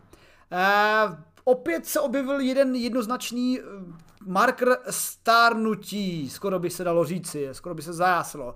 A tím je eh, protein SIRT6, který podle všeho stárnutím... A to myslím gen, který produkuje ty proteiny, no, jasně. pokud se nemýlím. Ale... Gen, a, a, gen a přidružená produkce proteinu, který e, stářím ubývá. Ten gen přestává fungovat a potažmo ten protein přestává být produkován. A vlivem toho uh, by mohlo být trošku zvráceno stárnutí a, my, a to zvráceno bych dvakrát potrhnul, protože ono nejde jenom o to dožít se třeba vyššího věku. V případě myší v tomto výzkumu se bavíme o 15 až 30 procentech, ale jde o to dožít se ho jako cool, protože ono by bylo samozřejmě cool, kdyby se Ládě dožil 160, ale když bude uh, od roku 50 až po 160 být tak by mu asi nebylo úplně dobře. Třeba, nevím, by, měl, by cítil své nemoci a bolesti ještě mnohem víc a trpěl by zbytek. Děkuji, že dneska je úplně dobře, nebo teď. No, to je, no, ano, to je správně. A proto seš tady perfektně. E, a jde, jde i o zlepšení kvality života, ale to právě věci tvrdí, že se konkrétně u myší povedlo. U myší došlo k změně, k genetické modifikaci těch myší, aby byl ten gen produkován. Takže tady se mluvíme o skutečně genetické modifikaci a aby byl ten protein produkován. A, a díky té genové modifikaci byl více produkován SIRT6 i u starších myšiček a prokazatelně myšky víc běhaly, eh, lépe spalovaly tuky a byly tak celé ve skrze čípernější. A zajímavý výsledek ještě je ten, že podle všeho je tam rozdíl u pohlaví myší, eh, protože u samců to zabíralo dvakrát lépe než u samic. Eh, nakonec dokázali u samic 15% prodloužení života, u samců 30%, což je pěkné napojení na jejich předchozí výzkum, který ukázal, že eh, který mu se podařilo u samic to neprodloužit a u samců o něco, takže zjevně překonali tuhletu uh, řeku a jsou schopni pomoct kompletně celému druhu, takže těch 23% jak je uvedeno ve článku je vlastně průměr z těchto dvou čísel, z těchto dvou skupin. Ale bavíme se o vzorku 250 myší, což je už relativně faný vzorek. A teď je otázka, jestli bude tahle ta technika transportovaná k lidem. Protože máme tady samozřejmě dvě věci. Genomová modifikace lidí, mm, asi ještě úplně ne. Samozřejmě ten efekt by třeba mohl být dosažený jako, uh, nějak, nějak jako uh, farma, farmakologicky, jo, takže jako uh, ono se tady u těch myší samozřejmě používá nějaká uh, genová editace, protože zatím nemáme ten lék, který by způsoboval stejný efekt, ale my jen testujeme, jestli tam ten efekt je. Jo, takže samozřejmě u lidí jako asi bude je ta idea, že bychom si prostě píkli ten protein produkovaný tím genem nebo nějaký prostě jiný metabolizovaný prostě jeho části a ne, že, by nás, ne, že bychom si nutně udělali uh, genovou editaci jako svého organismu. Byť třeba jako taky by to mohlo být jednodušší, ale ono naopak právě kdyby se ukázalo, že ten protein je jednodušší nějakým způsobem suplementovat, že si prostě někoho dáš pilulku s, tím, s těmi proteiny a ne, uh, který vlastně zajistí to samé, co máš, jako pokud máš nad, nad, nad Express, jako tady v té studii, tak by to bylo samozřejmě mnohem jednodušší, jo, ale zatím jako potřebujeme, zatím se jenom odhalil ten mechanismus, teďka bude otázka, jestli ten mechanismus lze přikovat nějak do klinické uh, praxe. Tak ono, tak uh, jak říkáš, ono dá se předpokládat, že ta druhá, nebo ta divočí linie představ, že budeme geneticky modifikovat svá těla, aby jsme vyřešili jednak problémy Alzheimera, Parkinsona, ale jednak třeba, aby jsme vylečili stárnutí, eh, na to se budeme muset, muset velmi dlouho počkat, ale představa, že se to zalisuje do tabletek, je mnohem racionálnější a rychlejší. Eh, a pro většinu nás, kterým to úplně nevadí. Ano, jako já jasně, tady ne, se nebavíme o tom, jestli nám to vadí, nevadí, ale ono ten uh, biohacking lidí ještě není úplně vychytaný, ale protože nemáme dostatečně... nevím, jestli, nakolik tady ta, tady ta věc souvisí, uh, protože jsem to teda nepsal, protože jsem to teda samozřejmě nestihl, před, před pěti minutami ta debata o těch novinkách, ale já si myslím, že taky mě ten CIR6 gen souvisí teda s, s NMN a nebo uh, NAT plus a tady těmi dalšími buzzwordy, které se jako skloňují u nějakých těch snah jako lidi umírali později, jo, takže, ale myslím si, že to nějak jako souvisí, ale neskoumal jsem teda úplně nějak moc souvisí, ale uh, co se tím snažím naznačit je, že toho výzkumu samozřejmě jako asi jako přibývá a bude ho asi jako přibývat, takže časem budeme vědět třeba dřív, než umřem, pokud možno na věk, jestli to funguje nebo ne. Stějí i u lidí. Uh, věci předpokládají, že uh pokusy na lidech, ale před, samozřejmě ty v rámci tabletek a suplementů by mohly probíhat uh, zhruba uh, za dva až tři roky, takže to je relativně uh, brzo, ale je důležité ještě třeba u tohle bodu poznamenat to stárnutí, to stárnutí člověka, to není prostě easy problém. S, konkrétně tenhle ten gen a protein CIRT6, to je prostě zase jeden z markerů. My, uh, už jste asi samozřejmě na stránkách Vydátora i určitě u kolegů mnohokrát slyšeli o zkracování telomerů, že to je taky další jednoznačka známka stárnutí, plus další projevy stárnutí a, a protože stárnutí není prostě jeden proces, není to tam jako, že tady zmáčknu tlačítko, tady vypnu SIRT 6 a najednou bude všechno dobré. Eh, ale výzkum na tomhle poli samozřejmě je velmi intenzivní. Eh, existuje taková filozofická úvaha filozoficko-lékařská, ale spíš bych ji nechal na filozofické půdě, že uh, teď už se narodili první lidé, kteří budou žít věčně. Já tomu, já s tím úplně nesouhlasím. Uh, asi žít věčně zní moc hardcore, ale dovedu si představit, že teď se narodili lidé, kteří budou žít třeba plácněme 150 let. Klidně napište do chatu, co si o tomhle myslíte. Protože, ale uh, proč si tohle to myslím? Uh, uh, asi máte ještě a doufám a věřím v tomu, že máte někdo starší prodiče a uvědomte si, kdy se oni narodili a jaký rok je dnes a kolik jim je a opravdu tenhle ten výzkum, hlavně na poli lékařský, je prakticky exponenciální. Přišel CRISPR, přišly nové techniky do lékařství, protože Eh, dřív lékaři nemohli studovat eh, molekuly eh, léčiv, které používali. Teď máme přímo na Univerzitě Palackého kolega Karel Berka, učí přímo obor, nebo má tam minimálně předmět, teď to nechci poples, ale něco jako kombinují počítače a 3D grafiku a, a bioinformatika? Něco jako inteligentní design léčiv, nebo tak se to nějak jmenuje. Nějak... Jo, informatika se tomu máme na to přednášku na YouTube. Jo? Něho.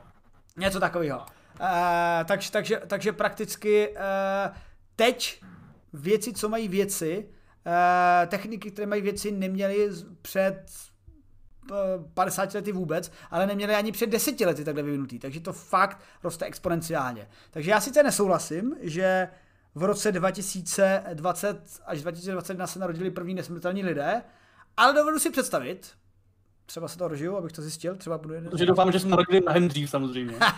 ano, já doufám, že už se narodil v roce 1985, ale, ale obávám se, že ne. Tak. Takže 85 nepotřebuji, by stačilo 87, ale jako jinak souhlasím. Atman, d, možná dobrý a silný názor, ale hoď tam na to, hoď tam na to citaci. Jak, jak říká Ilu, kolega, a, silná tvrzení si žádají silné potvrzení.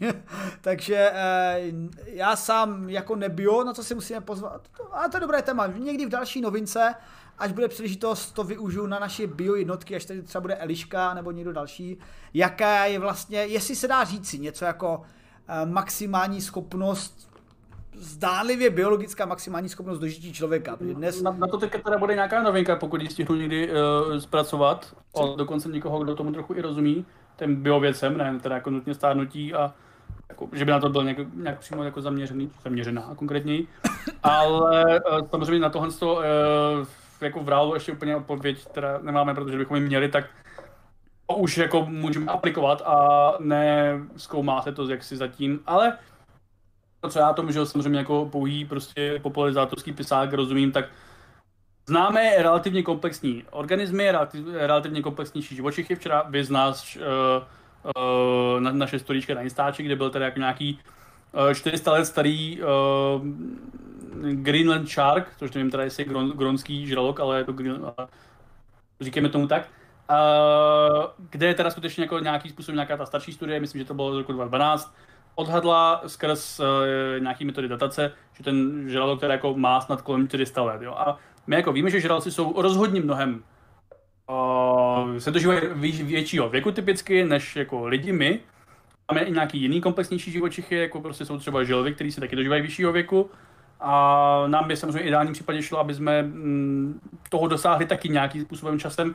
A známe tedy jako z přírody i nějaké, uh, i zatím pouze teda jednodušší organismy, uh, které se teda jako trochu nadneseně říká biologicky nesmrtelní, což teda neznamená, že by to byly prostě úplně nesmrtelní organismy, ale znamená to, že uh, u nich nedochází na, ta, na, na tu buněčnou senescenci nějakým způsobem jako u nás, že prostě to tělo v podstatě, řekněme, nestárne, tak uh, jako, u, uh, jak, jako stárneme my. Což neznamená, že ty organismy neumírají, pořád můžou mít nějakou nemoc, pořád na ně může spadnout šutr, pořád může něco sežrat. A řekl bych, že určitě jako, jako když si to stáhneme na hodně dlouhou dobu, tak asi i uh, u nich může dojít třeba na nádorové onemocnění, teda ono to jsou typicky většinou nějaký, že jo, malý jako jedno, jednobudiční prvoci, ale třeba kdyby to byly komplexnější organismy, tak určitě i u nich může dojít na nějakou, to, čemu my, my jsme dneska řekli nemoc stáří, ale nemusí to nutně mít prostě nemoc stáří, může to být jako rakovina, po něco takového. Já to nezabíhám úplně kompletně, ale rozhodně známe jako organismy, které jsou schopné žít mnohem déle než my, typicky jsou mnohem jednodušší než my, ale ne nutně to vždy platí. U lidí teda jako teďka byla nějaká jako studie, že snad existuje nějaký strop 150 let, ale jako je zatím jako pořád jedna studie, neznamená to, že to je, že to je něco, co uh, kvůli čemu byste měli uh, své penzíko zahodit nebo něco takového, pokud byste ho plánovali mít díl, díl než 150 let. A jako máme samozřejmě i jiné nebiologické jako možnosti, co by se dalo, jak by se hypotetické velice, jak by se ale dalo třeba prodloužit když ne nutně život, tak třeba jako vědomí nebo nějak tak, jo. A všechno to je ale čistě futuristický, spíš než čistá věda. Byť ta věda do toho víc a víc zaplouvá a uh, asi jako uvidíme časem, jestli se to uh, vyvrbí docela dobře. Jako jsme zmínili, tak většina lidí by třeba byla ráda, kdyby se mohla dožít více uh, let, než kolika se může dožít bez té vědy. Já třeba, uh, je taková vtipná hra, nevím, jestli jsem to neříkal minule nebo předminule, ale taková vtipná hra, když si zamyslíš, Uh, jestli bys bez, léka- bez moderní lékařské vědy nebyl třeba už mrtvý, protože já třeba jako vím, že já bych byl mrtvý asi ve dvou týdnech nejpozději, jo, jako takže taková zajímavá hra třeba pro tebe nebo pro naše jiné diváky. Uh, když jsi ještě mluvil o těch polo, polonesmetelných organismech, uh, samozřejmě máme tu, máme tu ty, jak se jmenou, ty krysáky, máme tady Eh, nějaký jednodušší, ale je fakt důležité se dívat na ty komplexnější organismy a, a rád si samozřejmě tohleto téma pak proberu s nějakým expertem a víc prosvištíme, jak by bylo možné prodloužit lidský život v našem současném těle. Obecné prodloužení života si dovedete představit v podstatě jako Futurama a náš, naše hlava v láhvi, potažmo naše mysl nějak skopirovaná do robota Kimeka, takže zdravíme jak Futuramu, tak Dunu, tak všechno ostatní, kde se to projevilo, eh, či nějaký Matrixy, ale na to, na, to, na to už máme taky video, to se mrkněte, na to máme dokonce video ve spolupráci s Brain VR, takže s, s kým vhodnějším než s mozkem, který jsou samostatní, ale ne, oni jsou také ještě živí lidi, dva kluci. A když tak, to vám tady... Oni taky dělají nějaký ty, mm-hmm. to by třeba byla nějaká, jako, ty by mohli mít třeba jako právě nějaký uh, video s náma nebo něco takového na ty dlouhou věku, protože oni jako dělají nějaký ty biohackingy a podobné kraviny. No, nějaké takové uh, podobné bio zajímavosti uh, dělají, na, ale odkaz na naše společné video, které vzniklo absolutně omylem, vám pošlu, ale mimochodem tohle téma se viděli pěkně rozebraný u kolegů z Vydátorů, protože myslím, že minimálně dvakrát se tomu také věnovali a kdo nechce sledovat videa a chce si to zapařit, tak si puste Somu, protože ta se Eh, přežití člověka dále za naše lidské tělo také eh, věnuje. Tak, eh, ale když se budeme bavit o přežití a dlouhověkosti, tak to si necháme až na poslední novinku, tento oslý můstek nevyužiji a skočím k další novince od našich kolegů a to, že NASA vybrala dvě mise, které poletí relativně brzy k Venuši. Uh, Láďo, co mám, uh, jak máme nasledovanou Venuši z poslední doby? Protože mně přijde Venuše jako takový otloukárek na to, jak je blízko. Jsem tohle novinku úplně nešetl, já vím jenom to, co jako říká ten titulek. Ale Venuši z poslední doby máme nasledovanou velice špatně, protože se tam toho moc nelítá a myslím si, že snad poslední sonda tam letěla někdy před deseti lety, jako přímo čistě na Venuši. Oni, oni prolítávají okolo. Jo, a třeba z poslední doby nedávno snad proletěl okolo uh, Parker Solar Probe, nebo Solar Parker Probe, já nevím, jak se to čte správně teďka, ale prostě ta sonda, co studuje Slunce, tak samozřejmě logicky při cestě kolem Slunce občas prolítne i kolem Venuše. A myslím, že tady ta sonda teda jako konkrétně zjistila, že uh, dráze Venuše je nějaký prachový prstenec. Jako ne kolem Venuše jako u Saturnu, ale po té dráze uh, kolem té kolem neviditelné jako uh, kolem elipsy kterou obíhá Venuše kolem Slunce, taky nějaký jako prachový prstenec, co se tušilo, ale ona to jako víceméně zase jako líp potvrdila. Takže nějaký sondy kolem Venuše lítají, ale zjevně ne úplně cíleně, protože Venuše má nějaký ten problém, že je horká jako svině a navíc, uh, navíc, navíc jsou tam nějaký uh, neúplně uh, příjemné chemikálie v atmosféře, koro, korozivní, takže uh, já si nejsem jistý, kolik sond přistálo na Venuši, jestli to byly jen dvě, nebo jestli jich teďka bylo víc. Vím, že tady nějaký ty věně přistály, ale vím, že nějaký přistály a neozvali se, a, ale jako vím, že snad jako jenom, vím, vím z hlavy teda jenom o dvou, co poslali ten signál nějak, nějak jako deal, ale možná jich jako teda bylo o něco víc a to, aby asi, eh, jako můžu, můžeme se podívat samozřejmě. Ale jako každopádně i ty jsou ty, které na Venuši přistály, eh, sovětské nezničitelné po asi 90 minut věněry, tak nám víceméně řekli, jo, povrch je teda jako uh, horoucí peklo a sondy teda vydrží jenom velice krátce a nazdar, jo, a poslali nám pár fotek a myslím, že vypustili nějaký balóny, které vydrželi o něco trochu díl, ale ne o moc zase díl. Takže problém s průzkumem Venuši není v tom, že bychom ji nechtěli zkoumat. Problém je, že je to se sakra jako složitý ji zkoumat nějak jinak, než ji obíhat. A obíhat už jsme jako, to jsme už udělali, že jo? Nejslavněji prostě sonda uh, Magellan, nebo Magalienš, nebo jak se to čte v té ang- ang- angličtině. Portugalsky spíš? Co? Portugalsky spíš? Magellan. Tak ta, že zkoumala Venuši uh, radarem někdy snad v 90. letech a z toho třeba i je ten obrázek na thumbnailu tohoto videa slavný. Takže jako my zhruba víme, že jak, jakou má Venuše povrch, ale uh, víc z toho z té oběžné dráhy asi o moc nezjistíme. A letět níž z té oběžné dráhy je teda jako uh, složitý na to, že máš obhájit nějakou super drahou meziplanetární misi, i když jen sondy, aby tam prostě přistála na 90 minut, to jsou úplně jako uh, jako když se podíváme, že nějaký prostě Curiosity jezdí po Marsu 9 let a od Perseverance se třeba čeká, že by mohl jezdit 12 a 15 let, tak jako je problém poslat, jako z toho, co se tam očekává, že tam jako asi nebude život, Teď jsou nějaké náznaky, že by třeba mohl být v atmosféře, ale ty náznaky, jako poch- jak píše Petr K., ty náznaky pocházely už ze seriálu Expanze? No, ale to nebyl místní život, to bylo proto molekula. A to bude až za nějakých 150 let nebo kolik, no, 5, no, já už teďka nevím z hlavy. No, ne, díl 300, 400, nevím z hlavy. No ale každopádně uh, na, na, to, že prostě víme, že to je horoucí peklo a nemá to žádné praktické využití, i velice hypoteticky pro náš kosmický prostě program budoucnosti, zatímco třeba Mars, Měsíc, Titán má nějaký jako potenciální využití prostě za 100 let, až tam bude mít nějaký základně, tak Venuši jako tam, tam budeme získat maximálně levnou kyselinu a to je asi jako celý. A um, život tam potenciálně třeba možná nějaký může být, ale mnohem jednodušší bude odhalit ten život někde jinde a mnohem rychlejší. Jo, ale, a... ale u, Venuše, u Venuše je právě zajímavý, že ne, eh, co by tam mohlo být teď, ale co bylo v minulosti, protože Venuše eh, z hlediska vzdálenosti od Slunce zase není tak úplně extrémně eh, dále nebo teda blíže než naše planeta a hypoteticky dle velikosti by měla být, jakože kdyby měl tu danou velikost a tu danou vzdálenost, tak uh, řekněme, nejsem uh, astrogeolog, no to by nám řekl kolega Petr Brož, ale uh, panuje nějaká taková schoda, že v 6 z 10... Co?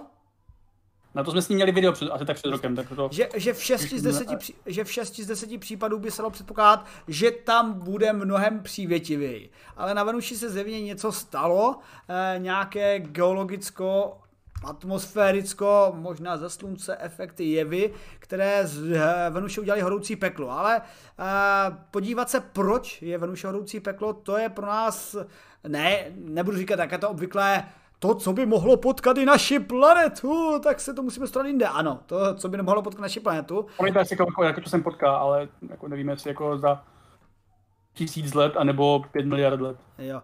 Ale, a, ale obecně jde uh, i o to, uh, což se vlastně byl použít jako argument těchto těch dvou misí pro rozpočtové, nebo pro rozpočet v rámci NASA, co získala, protože NASA zkoumala čtyři mise, a dvě byly na Venuši, jedna byla na Triton a třetí byla a čtvrtá byla k Io.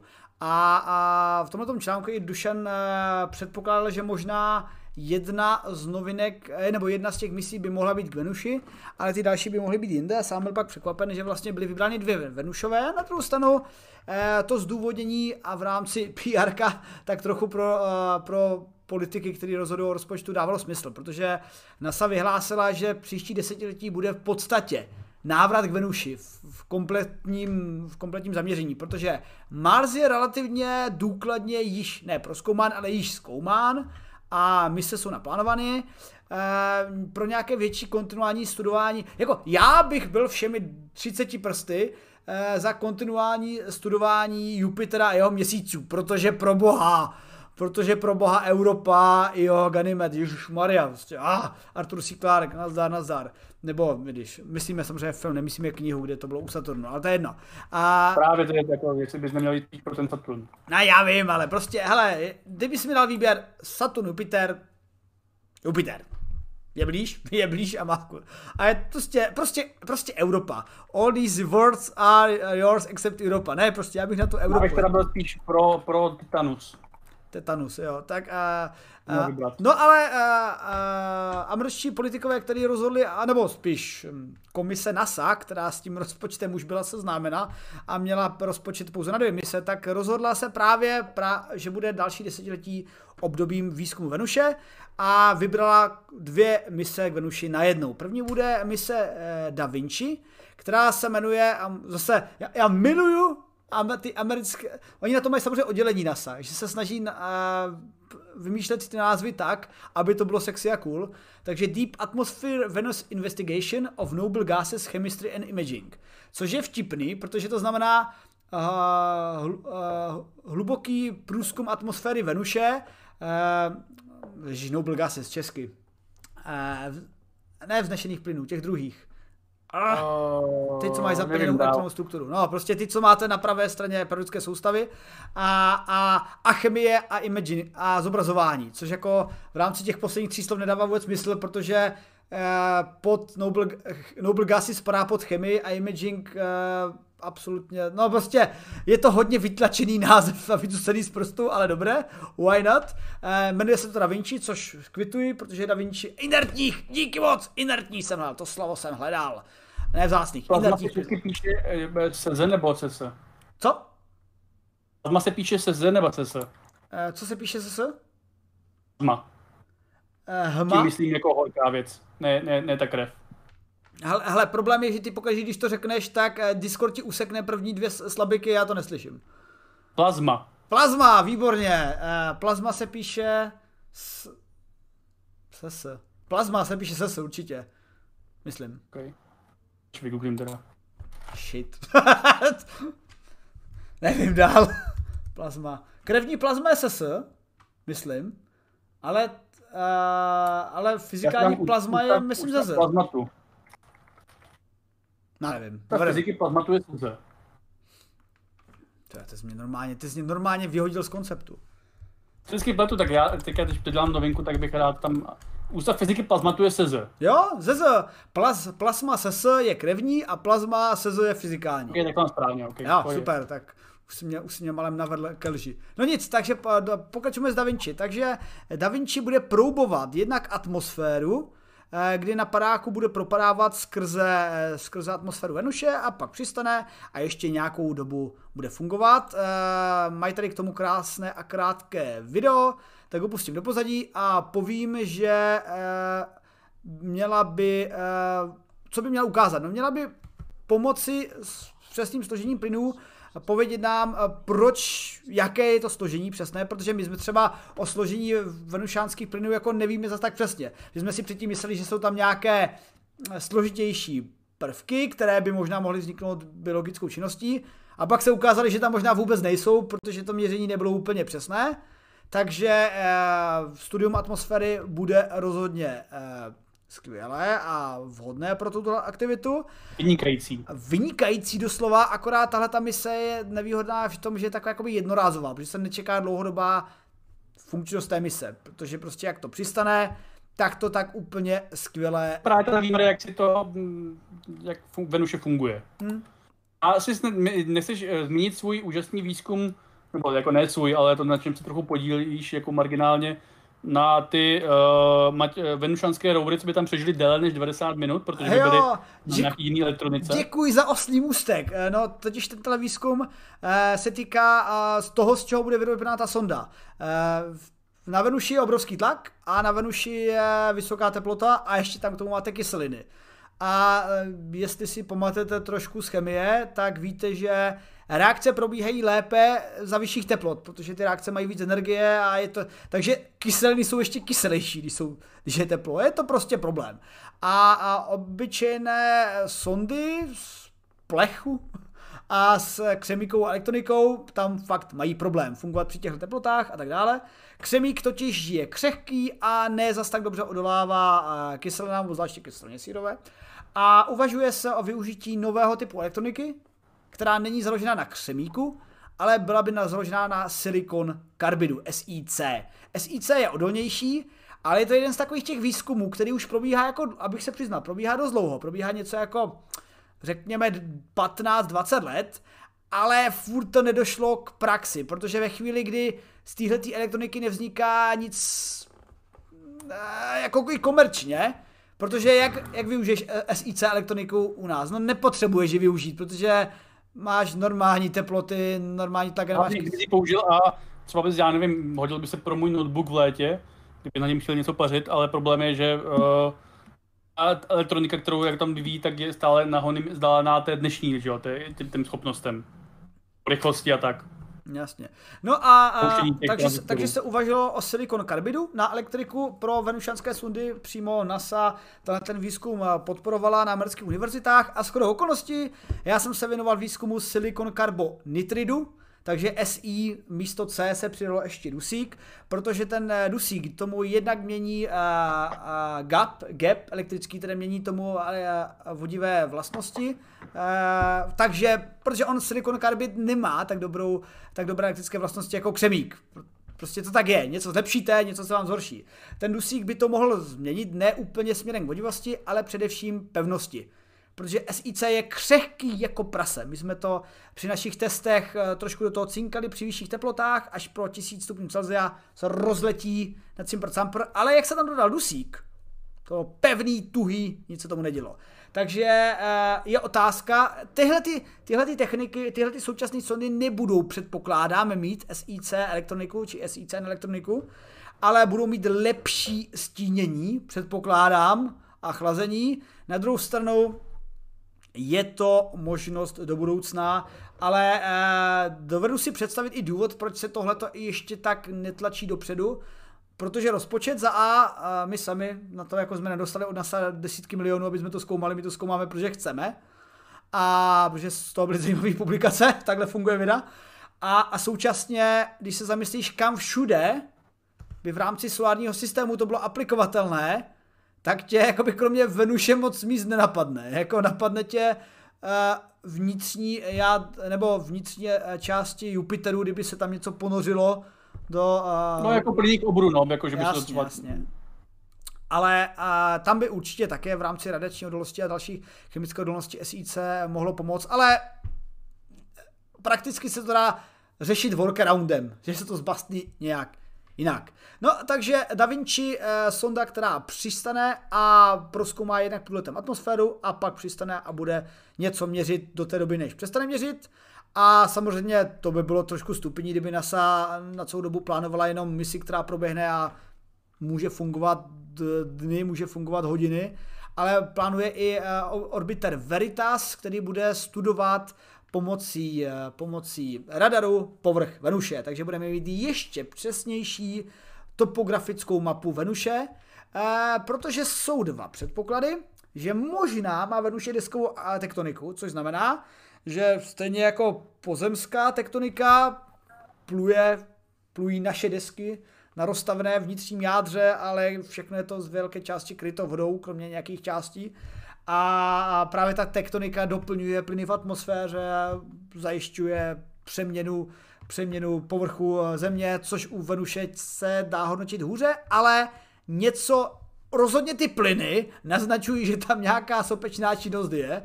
A tímhle bychom to mohli také zjistit. A k tomu dopomůže ještě detektor, eh, detektor, eh, teplotní detektor, který bude studovat infračervenou radiaci a bude se snažit rozhodnout o s větším rozlišením rozhodnout o teplejších oblastech Venuše, ne jako celého povrchu, který je strašně zahřátý a teplý tím skleníkovým efektem, ale třeba sopkách.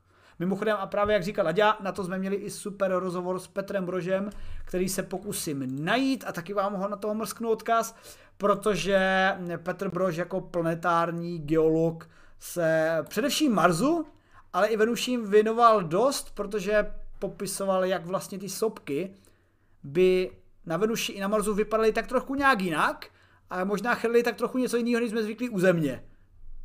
Je heslo, kryovulkanismus a tak dále, ale uh, zkusím to najít. No, ale tak to byla naše uh, novinka od kolegů, to můžeme se těšit teda na dvě sondy k Venuši, uh, ještě bych doplnil rok, rok, rok, rok a nechci se plést, ale rok, o, předpoklad je mezi roky 2028 až 2030. Takže taková kosmická konstanta nám říká, že by to mohlo být 2034. tak to vidíme. no, a pojďme do nesmrtelnosti. Pojďme do nesmrtelných egyptianů, kteří věřili tomu, že budou nesmrtelní a věru se jim jejich přání splnilo, protože jsou minimálně nesmrtelní v našich učebnicích. Hádě, na co přišli vydátoři v Egyptě? Že uh, egyptiané umírali. Nechávali se pohřbít.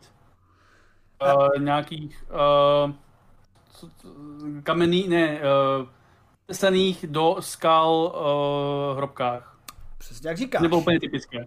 To je právě věc, která není úplně typická. A egyptěné zrovna do skal nevytesávali své hrobky, spíš si je tak nějak se mi postavili s, uh, ne s pomocí mimozemštěnů, ale s pomocí obrovských bičů, anebo jak nám výzkumy dokazují, ne úplně s pomocí bičů, ale s pomocí piva a mzdy a protože dobrá práce je dobrá. Otázka, a... no, já, na, na, já se na to musím, on by někdy v nejbližších týdnech měl do Prahy přijet uh, Petr Zajíček, ho jsem teda neviděl asi už tři roky. To znamená dvě věci, znamená to eh, první věc, že bychom konečně mohli udělat s ním uh, video o Fermiho paradoxu, by právě měly zaznít i ty uh, historické uh, věci typu Ancient Aliens, co si o tom teda jako myslí lidi, co, co mají třeba nějaké historické znalosti. A zároveň uh, bychom taky mohli třeba, což je právě tady to, že se můžeme jako víc rozebrat, jak moc ti egyptěni uh, tam měli otroky a jestli tam neměli otroky a měli tam teda pravděpodobně spíš ty nějaký uh, řemeslníky, farmáře, ale do jaký míry prostě ti řemeslníci, farmáři byli, nebyli otroci, ono asi s těma jako prostě právama pracovní třídy to nebylo asi tak úplně, úplně super tehdy. Takže ty, odbo- ty odbory nebyly tak silné eh, ve starém Egyptě jako dnes? No, no třeba, nebo, protože třeba neexistovaly, jo, tak jako ne, asi, nebo třeba existovaly, jako jo, já úplně nevím, na druhou stranu nejsem si jistý, jak moc možná jako víme o pracovním právu, protože jako moje, moje taková jako představa je, že ty se nebyli otroci, nějaký prostě přitažení z Izraele třeba, ale že to, ale jako, že prostě ti uh, farmáři, co tam pracovali, byli jako v podstatě skoro nevolníci, takže v jaký je v tom úplně rozdíl, jako jo, jako byli to otroci jako v tom smyslu, že to nebyli nějací cizáci, no ale jako já se nejsem historik, takže se na to tam Petra Zajíčka, o něco lépe, třeba nás sleduje, nevím. A krom toho eh, bych s ním rád rozebral i tedy nějaké nové videa, třeba do budoucna. Eh, chtěl bych udělat nějaký seriál, který se věnuje kolapsu uh, starších civilizací, nejsou ty naše, třeba abychom věděli my všichni tady na tom kanálu, čemu jsme civilizace. Takže uh, to jen tak jsem chtěl zmínit uh, tohle téma, že se na to teda jako zeptám Petra někdy. Jo, to je super, protože většinu našich textů právě pochází od Petra Zajíčka. Asi jste si všimli, že... Teď zase ne, protože mám moc práce se svým zámkem. Jasně. Protože si staví vlastní hrad a nejenom jako já s Tondou a Slovenskem ve Valheimu, ale také i v realitě. On, on ho nestaví, on ho spravuje, ale jako no. třeba se můžeme těšit, že se nějaký postaví někdy. Mimochodem na pozadí jste zatím viděli uh, pár videí, které jsme s Petrem Brožem, uh, kolegou, kterou jsme citovali, uh, měli v úplné době. Máte i odkaz na to video Eh, se sopkami na Venuši a jak to tam funguje, točeno v přívětivém prostředí a Laďová eh, z vědeckého studia, nebo to bylo u něho úkol. Ne, hele, vidím pousta, to nebylo u tebe doma. Uh, myslíš to s tím brožem? Já. Jsem točil na, tam u nich na ústavu Akademie věd, nějakých těch jejich ústavů fyziky atmosféry a ty nějaký druhý věci, co jsem zapomněl, jak se to jmenuje. Jasně. Tak, eh, no ale když se teda vrátíme k historii, tak eh, když jsme se dneska bavili o výzkumu eh, prodloužení života u myšek a snahy dožít se nesmrtelnosti, tak egyptiané v té době pravděpodobně ani nevěřili, že umírají. Podle mě si mysleli v rámci PR a zdejší civilizace, že vlastně jenom se jdou přepnout do další fáze bytí a k tomu přepnutí je potřeba si vyndat vnitřní orgány, protože by byli moc těžcí a nevzletěli by správným směrem a a to tedy eh, věci, eh, to tedy egyptiané dělali. Já teda nevím, v jakém rozsahu vícero káse, předpokládám, že ty nižší kasty spíš byly tak nějak zahrabány a byli rádi, když byli zahrabáni a nebyli snězeny. To si nejsem úplně no. jistý. A vím, že oni mumifikovali třeba i zvířata, jako jo. Jasně. Ale, ale... jako Petr jako vytahuje jako vtipnou story, kdy, kdy, kdy, kdy se pálili v 19. století po objevení že, archeologických vykopávek, kdy používali mumifikované prostě zvířata jako palivo do, do, do, topení. Jo? No, no tak ono... Hodní archeologové tehdejší. Takže, no jasně, tak ono, uh, ono za, z hlediska těch mumí, známý mumiový prášek na zvýšení potence, že jo, v 18. 19. Ale neznám, jo, ale uh, pověděl nám o něm víc.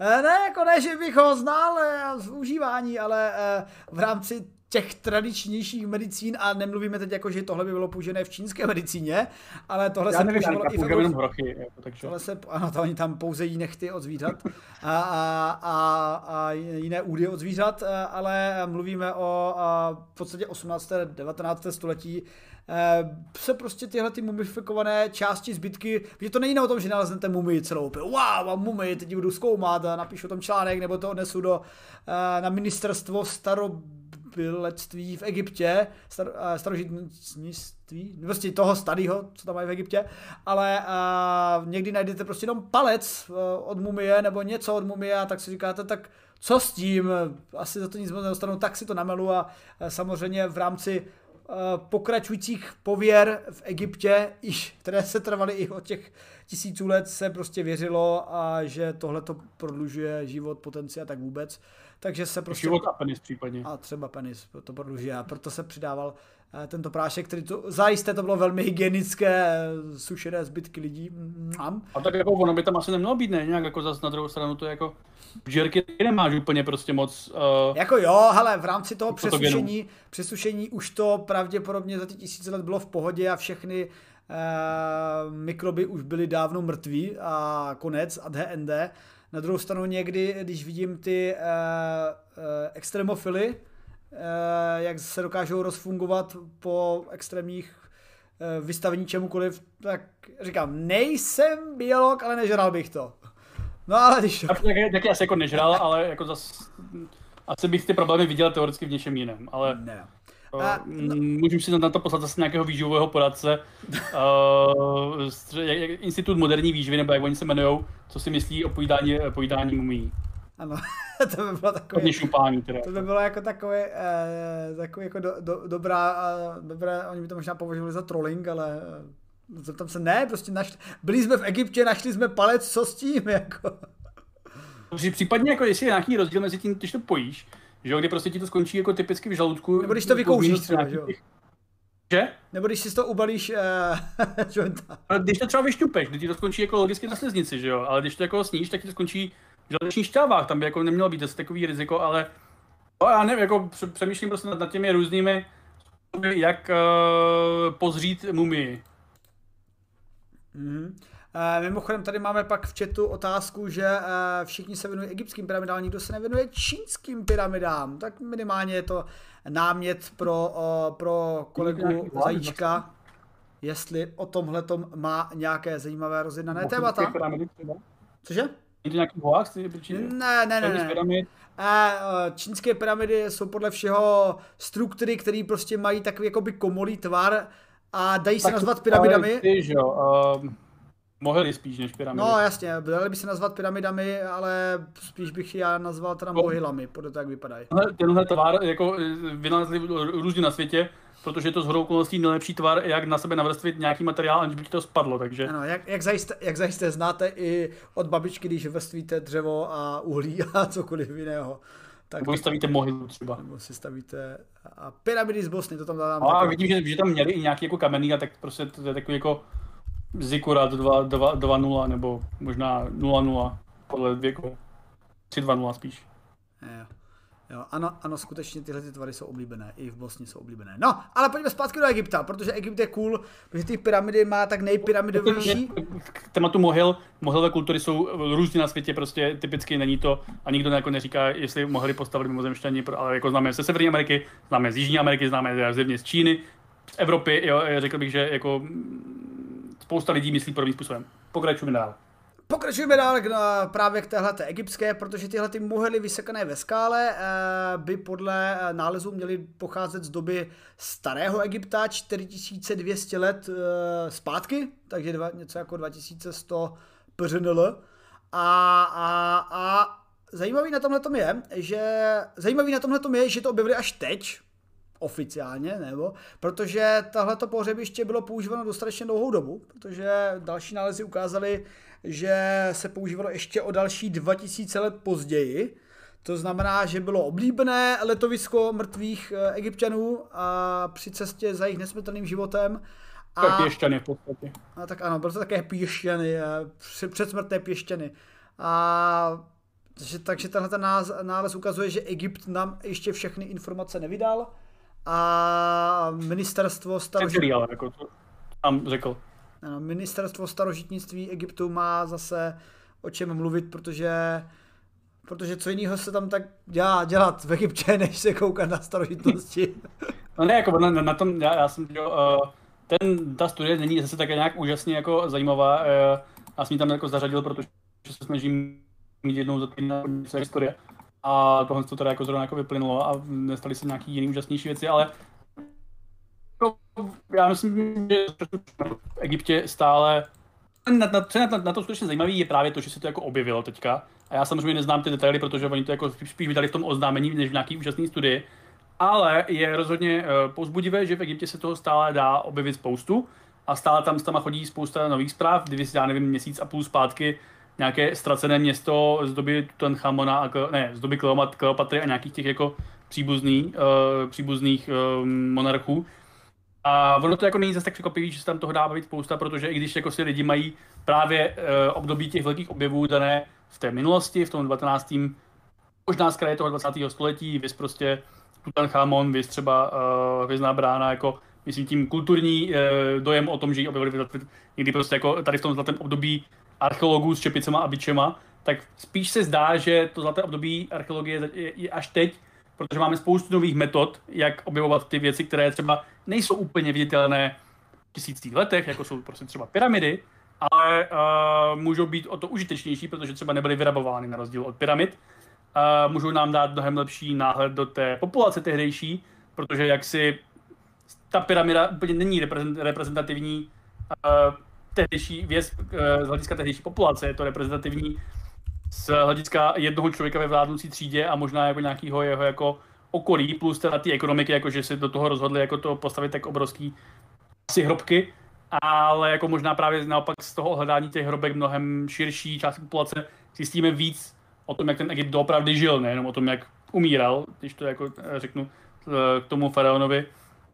A možná prostě pořád budeme objevovat nové a nové věci v tom Egyptě, protože jak si Egypt přeci jen má za sebou tady v tom čistě starověku víc než 2000 let historie a za tu, a bylo to uh, která byla poměrně jako velká ve většině svých období, plus minus samozřejmě nějaký jako pády, kolapsy. A jako já jsem se na to schválně díval v tom článku, že, uh, jakou, jaká se odhaduje populace v Egyptě, ale odhadovala se přímo v tím, myslím, že v tom období to, ty doby bronzový, čili v ten Egypt, Egypt, kterým jako se bavíme, jo, jako samozřejmě Egypt fungoval i tisíce let potom, jako uh, třeba prostě, když tam, že jo, prostě přišli uh, Ptolemajovci, čili v podstatě byl řecký, potom, že tam přišli řekové, takže jako to byla římská država, uh, římani, takže tam byla římská država a pak samozřejmě jako se nějak jako stal muslimský někdy uh, z toho středověku, takže jako Egypt úplně jako nevymizel tím, že tam přestali ustívat uh, ty bohy, ale teďka se bavíme o Egyptě opravdu z doby pyramid a tady těch prostě jako uh, cavíků a uh, Ra, uh, co dělá a Apophis, co dělá tady ty jako klasický, nej, nej, nejklasičtější věci, tak i tady v tom období prostě se odhaduje, že měl populaci plus minus samozřejmě kolem 1,5 milionu lidí. A ten 1,5 milionu lidí samozřejmě tehdy se asi typicky nedožíval úplně stejného věku, nežili všichni do 80 let pravděpodobně. Uh, takže jako uh, máme pravděpodobně spoustu nových hrobek, nebo spoustu starých hrobek, které můžeme objevit a samozřejmě ne veškerá ta populace se nechávala pohřbívat, ale i kdyby ta prostě elita byla v řádu procent, tak pořád máme pravděpodobně spoustu, spoustu, jako tisíce, možná jako tisíce tisíc uh, hrobek, které teprve čekají na své odhalení. Uh, bude určitě zajímavé na to, jako, uh, se toho dočkávat. A nejen samozřejmě hrobek, ale i tam nějakých jako jiných sídlišť, které třeba nemusely být jo, uh, přikryty moderní zástavbou, nebo naopak sídliště, které byly přikryty moderní zástavbou, nejden nějaký základy a tak dále. Jo. Takže jako uh, že teprve tady ty nové technologie přijdou a nejenom, že ty věci můžeme odhalit, díky tomu, že prostě archeologie je dneska větší, než prostě byla tehdy v tom 19. století a má nové metody typu LIDAR, typu uh, samozřejmě nějakých jiných přírodovědných oborů, ale třeba i, že je schopna rozanalizovat lépe ty starší objevy. Vys, skoro vždycky, když se poslední době objeví nějaká studie na nějaký, na nějaký sarkofág nebo nějaký prostě na nějaký pohřbený mrtvory, tak to není uh, z nějakého uh, aktuálního nálezu, ale je to z nějakého prostě nálezu, který je starší 10 víc, třeba i klidně 100 let, jo, protože si tehdy neměli magnetickou rezonanci, neměli tehdy takový uh, fyzikálně chemický uh, možnosti toho rozboru, uh, radio, radiokarbonovou dataci, případně nějaký jiný datace. Uh, takže jako třeba i tady to, že objevili ty hrobky, toho v reálu může být nějaký výstup třeba za 10 nebo 50 let. Jo? Až, se, až se jako to opět nejenom skatalogizuje a prostě rozebere, ale až se do, to dostane na tu detailní analýzu v těch, v těch, v těch muzeích a případně nějakých jiných institucích. Jo, takže uh, rozhodně z Egypta se bude mít stále na co dočkávat. Byť tahle studie je prostě jenom malý dílek skládačky, nebo tenhle spíš oznámení tady těch hrobek je jenom malý dílek skládačky toho, co uh, v našem poznávání toho starého Egypta a zatím teda jako samozřejmě nevíme z toho úplně nějaký jako nový informace o tom, jak v Egyptě co tam dělo nového, zajímavého, co bychom odhalili, krom toho, že se teda nechávali pohřbívat tady v té konkrétní lokalitě po 2100 let, což je docela dlouhá doba, ale zase ta zpráva nemluví o tom, jestli tam, jestli to bylo celý stejný za to období, nebo jestli to třeba klesalo, takže třeba jako v tý, před těmi dvěma tisíci sto lety tam mohl být pohřbený jeden člověk a předtím 4200 let tam mohlo být třeba pohřbených, já nevím, tisíc lidí, jo, takže prostě to z té zprávy úplně jako nevyplynulo a budeme si muset počkat, ale je rozhodně příjemné, že pokud byste se chtěli stát egyptologem, jako jsem třeba já zvažoval v nějaké své fázi než jsem šel studovat, tak uh, rozhodně byste asi neudělali uh, kauf. Dnes. Jo, ale uh, víte, kde, vš- když už jste si všimli, že všude jsou pyramidy, nebo spíše objekty s chodou okolností připomínající tak trochu tvarem pyramidy, ale nejsou tak pyramidově pyramidový, jako je mají v Egyptě, tak víte, kde pyramidy nejsou? sorry ušáku, eh, nejsou v Antarktidě. Eh, ano, jako nějaké konspirační představy o tom, že možná v Antarktidě pyramidy jsou... Tam v Predátorovi, v Alien vs Predator. Ne? Ano, je dob, jo, dobře. Pyramidy jsou v Antarktidě pouze a výhradně v Alien vs Predator. Sorry, eh, podle eh, současných výzkumů, eh, díval jsem se na to i dříve, ale schválně jsem se snažil najít nějaký články, nebude to úplně vědecká odpověď na, na tvé poznámky, ale New Pyramids in Antarctica, not quite says the geologist. Principiálně jde totiž o to, že zprávy o antarktických pyramidách jsou založeny především na tom, že byly nalezeny struktury, které je připomínaly a, a ty mohou vznikat velmi jednoduše přirozeně erozí. A druhá, a, asi si viděl nějaké záběry lámajícího se ledu. A s okolností lámající led je dost ostrý. A, a když to pak zapadá sněhem, tak to vypadá dost pyramidálně. Ale nejsou, podívej se, v současném stavu nejsou žádné důkazy o tom, proč by nějaká civilizace, a že tam vůbec nějaká civilizace někdy něco postavila, jako, když se nad tím zamyslíme, tak ten základní argument proti pyramidám v je tam Antarktidě je... kosa. no, no, no, tak jako řekněme, že by tam, tam museli postavit v době, kdy tam bylo teplej, což bylo ale před mnoha miliony lety, jako nevím, jestli prostě v éře dinosaurů, rozhodně tam bylo teplej, ale nejsem si úplně jistý, jak moc se tam ochladilo v těch posledních 66 milionech letech. A jako, ale my víme, jak si, že ten lecký, eh, po, eh, mm, ta ledovcová masa, která pokrývá Antarktidu, je stará, protože ono to jako trvá, než se to nazhromáždí do těch kilometrových jako hodnot. Takže stejně prostě jako v Gronsku my víme, že jak se vždycky prostě říká, Gronsko bylo zelené v době vikingů. Ne, pravděpodobně tam bylo o něco teplej na, na nějakých oblastech, ale my víme, že prostě Gronsko pokrývá kuresky tlustá vrstva ledu, která se eh, vytvářela miliony let ne celé, ale asi jenom 95% toho, jako jo. To samý ta, tak, ano, to, to, to, to, je jedna z takových těch tradičních, uh, co si myslíte, že víte a ve skutečnosti to je chybně, že si víte, že Gronsko skutečně nebylo zelené, ale bylo trošku teplejší, takže na tom, eh, na, té, na tom pruhu zeleně, eh, na tom pruhu obydlené části bylo trošičku víc zeleně, ale stejně ve vzdálenosti, řekněme, pár kilometrů do pevniny byl zase led. Cože? Rozhodně ne celé Gronsko, stejně jako ne celá Antarktida. Kdyby, kdyby na Antarktidě byli, kdyby na Antarktidě někdo postavil pyramidy, tak bychom je museli dávno najít někdy u pobřeží. Jo. A, a, ale doplním i to, co Ušák řešil s Tonou Mikasanem eh, v chatu, protože přiznám se, i já na tohle si dlouhodobě brousím zuby a to je eh, ne za pyramidami, ale obecně vyrazit na Antarktidu otázka na nějakou misi nebo jako turista, protože na Antarktidě eh, nepletuli se čak Češi, Češi mají v současnosti, Češi mají hashtag eh, eh, dvě polární stanice, přičemž jedna není plnohodnotná stanice a je je ve spolupráci, myslím, ještě s dalším národem. A druhá je jakoby česká stanice, ale byla vytvořena soukromníkem a je využívána i dalšími národy. A, a Česko, více českou nebo nejčeštější stanici tam uh, v současnosti uh, v současnosti je pod vedením Mendelovy, nebo pardon, Mendelovy, je to Mendelova polární stanice pod uh, vedením, vedením, kde ho máme, kde jsem ten odkaz dal, jsem ho ztratil. Uh, jo, uh, pod vedením uh, Brněnské univerzity, Masarykovy univerzity, to, už to slovo mi vypadlo. Takže uh, skutečně se na Antarktidu vyrazit dá. Uh, nedávno jsem se díval, byly články v, v celoplošném tisku ohledně mise, která se vracela, protože zrovna polárníci měli problém se trošku vrátit, protože uh, v rámci covidu a omezení cestování to nebylo úplně tak easy, tak se plavili prakticky veličí část trasy lodí, někde, myslím, že do Argentiny a pak to doletěli. Ale přiznám se, že i já sám si dlouhodobě uvažuji, že bych tam vyrazil, kdyby k tomu měl jakýkoliv důvod. Bohužel jsem materiálový fyzik a tohle je trošku mimo můj obor, ale jako romanticky mě to tam táhne, už jen proto, že mě k životu v drtivé většině vystačil notebook s dostatečným počtem počítačových her. Do Antarktidy ti to táhne? Ano, ano. Dlouhodobě. Jezdíme jako svině, já bych ano, teda jako radši do úplně jiných částí, kdybych si mohl vybrat jako světa.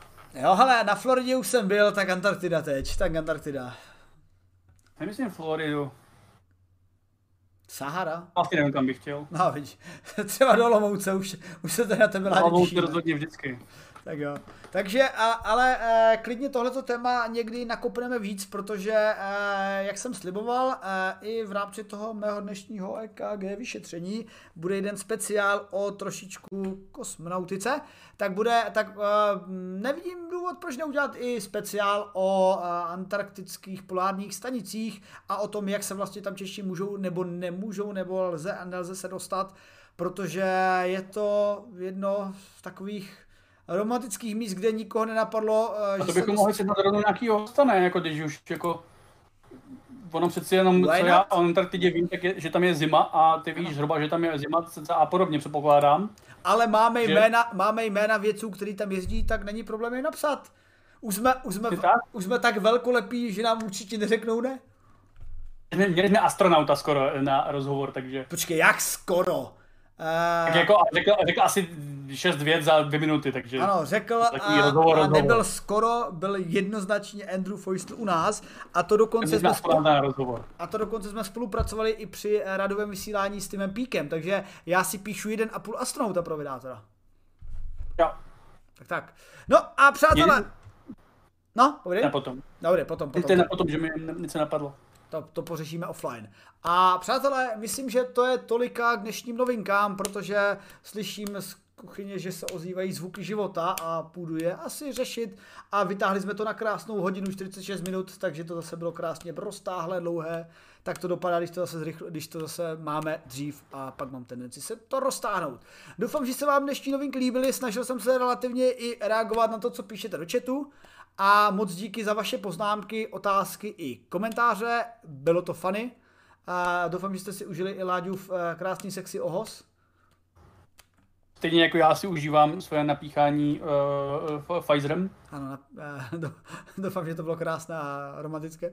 A, a chtěl bych za to na místě poděkovat všem, kteří nás podporují, protože pokud chcete podpořit činnost Vedátora, tak nás můžete podpořit na startovači jako patroni zde na Twitchi, donaty či subscriby a nebo taky eh, na YouTube eh, jako naši noví podporovatelé.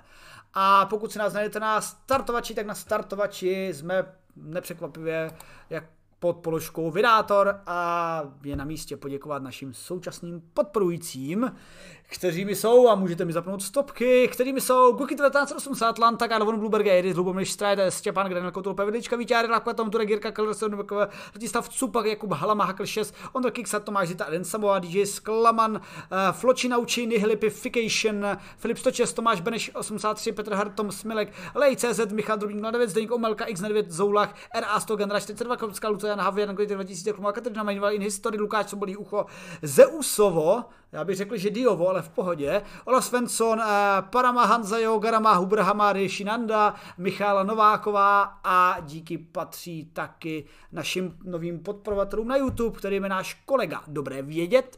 Eh, Vektor Jefferson Hope, Matěj Urban, Karel Žija, Miroslav Šindelka, Martin Holec a samozřejmě našim věrným twitcherským subscriberům, kterými nejsou nikdo menší než naši nejvěrnější Gany 42, Slovensko, Sobolíucho, 333 blížíka, jak Marvin 42, Uvaga, Boreček, Tonda, Mika, San, Jetarinka, Chimelda, Skreten 97, Lukáš V666, Mrskman, Science Reveal, Barvo, Petr Janečka, Martin Fenry, Zabítě, Něžně, Antropod, XD, RT, Mistr, Martin, Rota, Samporax, Illuminator CZ, Rudin 1, Luky, Lukášek, Flafiku, díky, Gluteus Maximus, Vojda z na Dave od Maba SK, Ušák CZ, a Ertl Monopoleno 82. Yes! Tak, Láďo, a měli bychom teď na tomto místě ohlásit, jaké jsou plány na další vysílání, ale uh, já vlastně stejně se to nakonec rozhoduje, když si ten čas najdu já, takže... No. Někdy... No já, tak já příští den tady nebudu, takže... Uh... Takže, takže, takže jestli by něco bylo, tak aby to bylo ASAP nebo... Uh... Jediný, jediný, já bych chtěl stihnout Mass Effect versus Věda tento týden a ve čtvrtek, uh, v sobotu. A jestli to nestihneme tento týden sobotu, tak to, tak to stihneme až někdy, někdy mm, za dlouho potom. Zní to jako něco, co by se hypoteticky dalo stihnout a zrovna Mass Effect, který jsem eh, na Twitchovském kanálu Vydátora rozpařil včera velmi aktivně, protože jsem hey, dal který? dva... Co? Který jsi rozpařil? Uh, no samozřejmě jedničku, uh, Legendary Edition. Uh, rozpařil jsem jedničku, ab, abych, aby ten, protože mám rád kauzalitu, že jo, ve všem, i ve Star Wars, protože samozřejmě existuje jediné správné dívání se na Star Wars, uh, tak jsem si v rámci Mass Effectu napřed dal čtení komiksu, které předchází epizodě 1 Mass Effectu a pak jsem rozpařil Mass Effect. Takže tak, takže by to bylo takové dobré napojení na současný obsah Twitche. Přátelé, děkujeme vám za podporu a pokud chcete, tak nás podpořte dále a na našich kanálech se teda můžete těšit na další videa o vědě na našich YouTubech, další videa o paření na našich Twitcherech a možná naše pravidelné hosty. A uvidíme, jestli překecám Iluminátora, Čiflafa nebo Tondu, jestli dneska večer si střihneme třeba nějaký Star Disney, Valheimy nebo Mass Effecty právě. Takže přátelé na viděnou a klidně eh, poprosím naše mody, ať raidnou někoho, kdo zrovna z našich dobrých kolegů a kamarádů streamuje, anebo pokud, eh, pokud, pokud přátelé, ještě než úplně ukončím, poslední body, dva, pokud eh, jste se už dívali na Discord Vyrátora, kde jsem nově zveřejnil odměny pro věrné pozorovatele, kteří mohou využít body, které tady u nás získávají naše autory.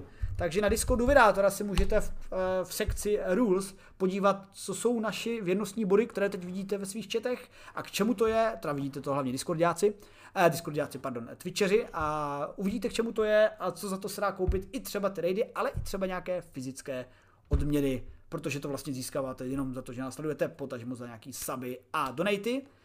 To je první věc. A ta druhá věc, jak Ladě říkal, že nebude mít čas a bude týden úplně nějak mimo a bude trošku jiný obsah, tak připomínám... Mimo jsem, mimo jsem běžně, ale budu, nebudu tady.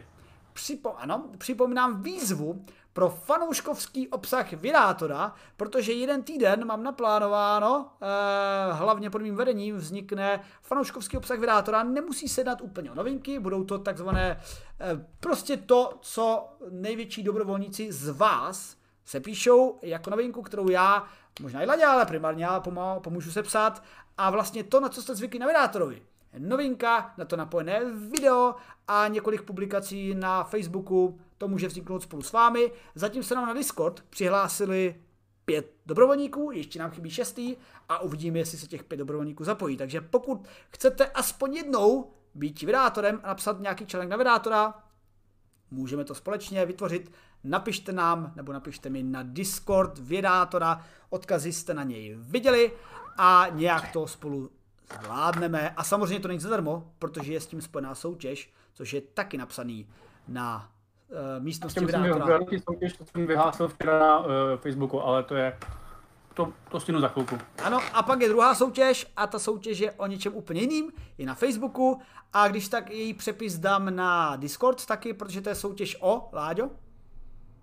Lístky na VR planetárium, ale já už to asi teďka vyhodnotím, ale eh, přijdou mi nové lístky, protože já jsem takový uh, geniální uh, trader těchto lístků, takže mi tyto lístky uh, přišly někdy před půl rokem, ale neměl smysl dělat soutěž, když bylo zavřený planetárium.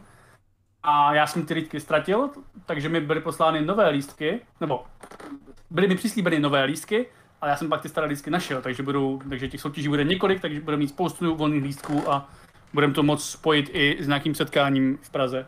A máme tady dotaz, kde najdeš odkazy na tento Discord, tak já zkusím zarolovat, protože se mi nechce, a ah, shit, poprosím nějaké naše modery, ať tam hodí odkaz, protože kdybych teď kliknul na odkaz eh, Discordu, tak mi to roz, rozkope celý můj setup, který byl nepříjemný. Takže každopádně máte od Vědátora, bude to hozený na Discordu a je to hozený na Facebooku.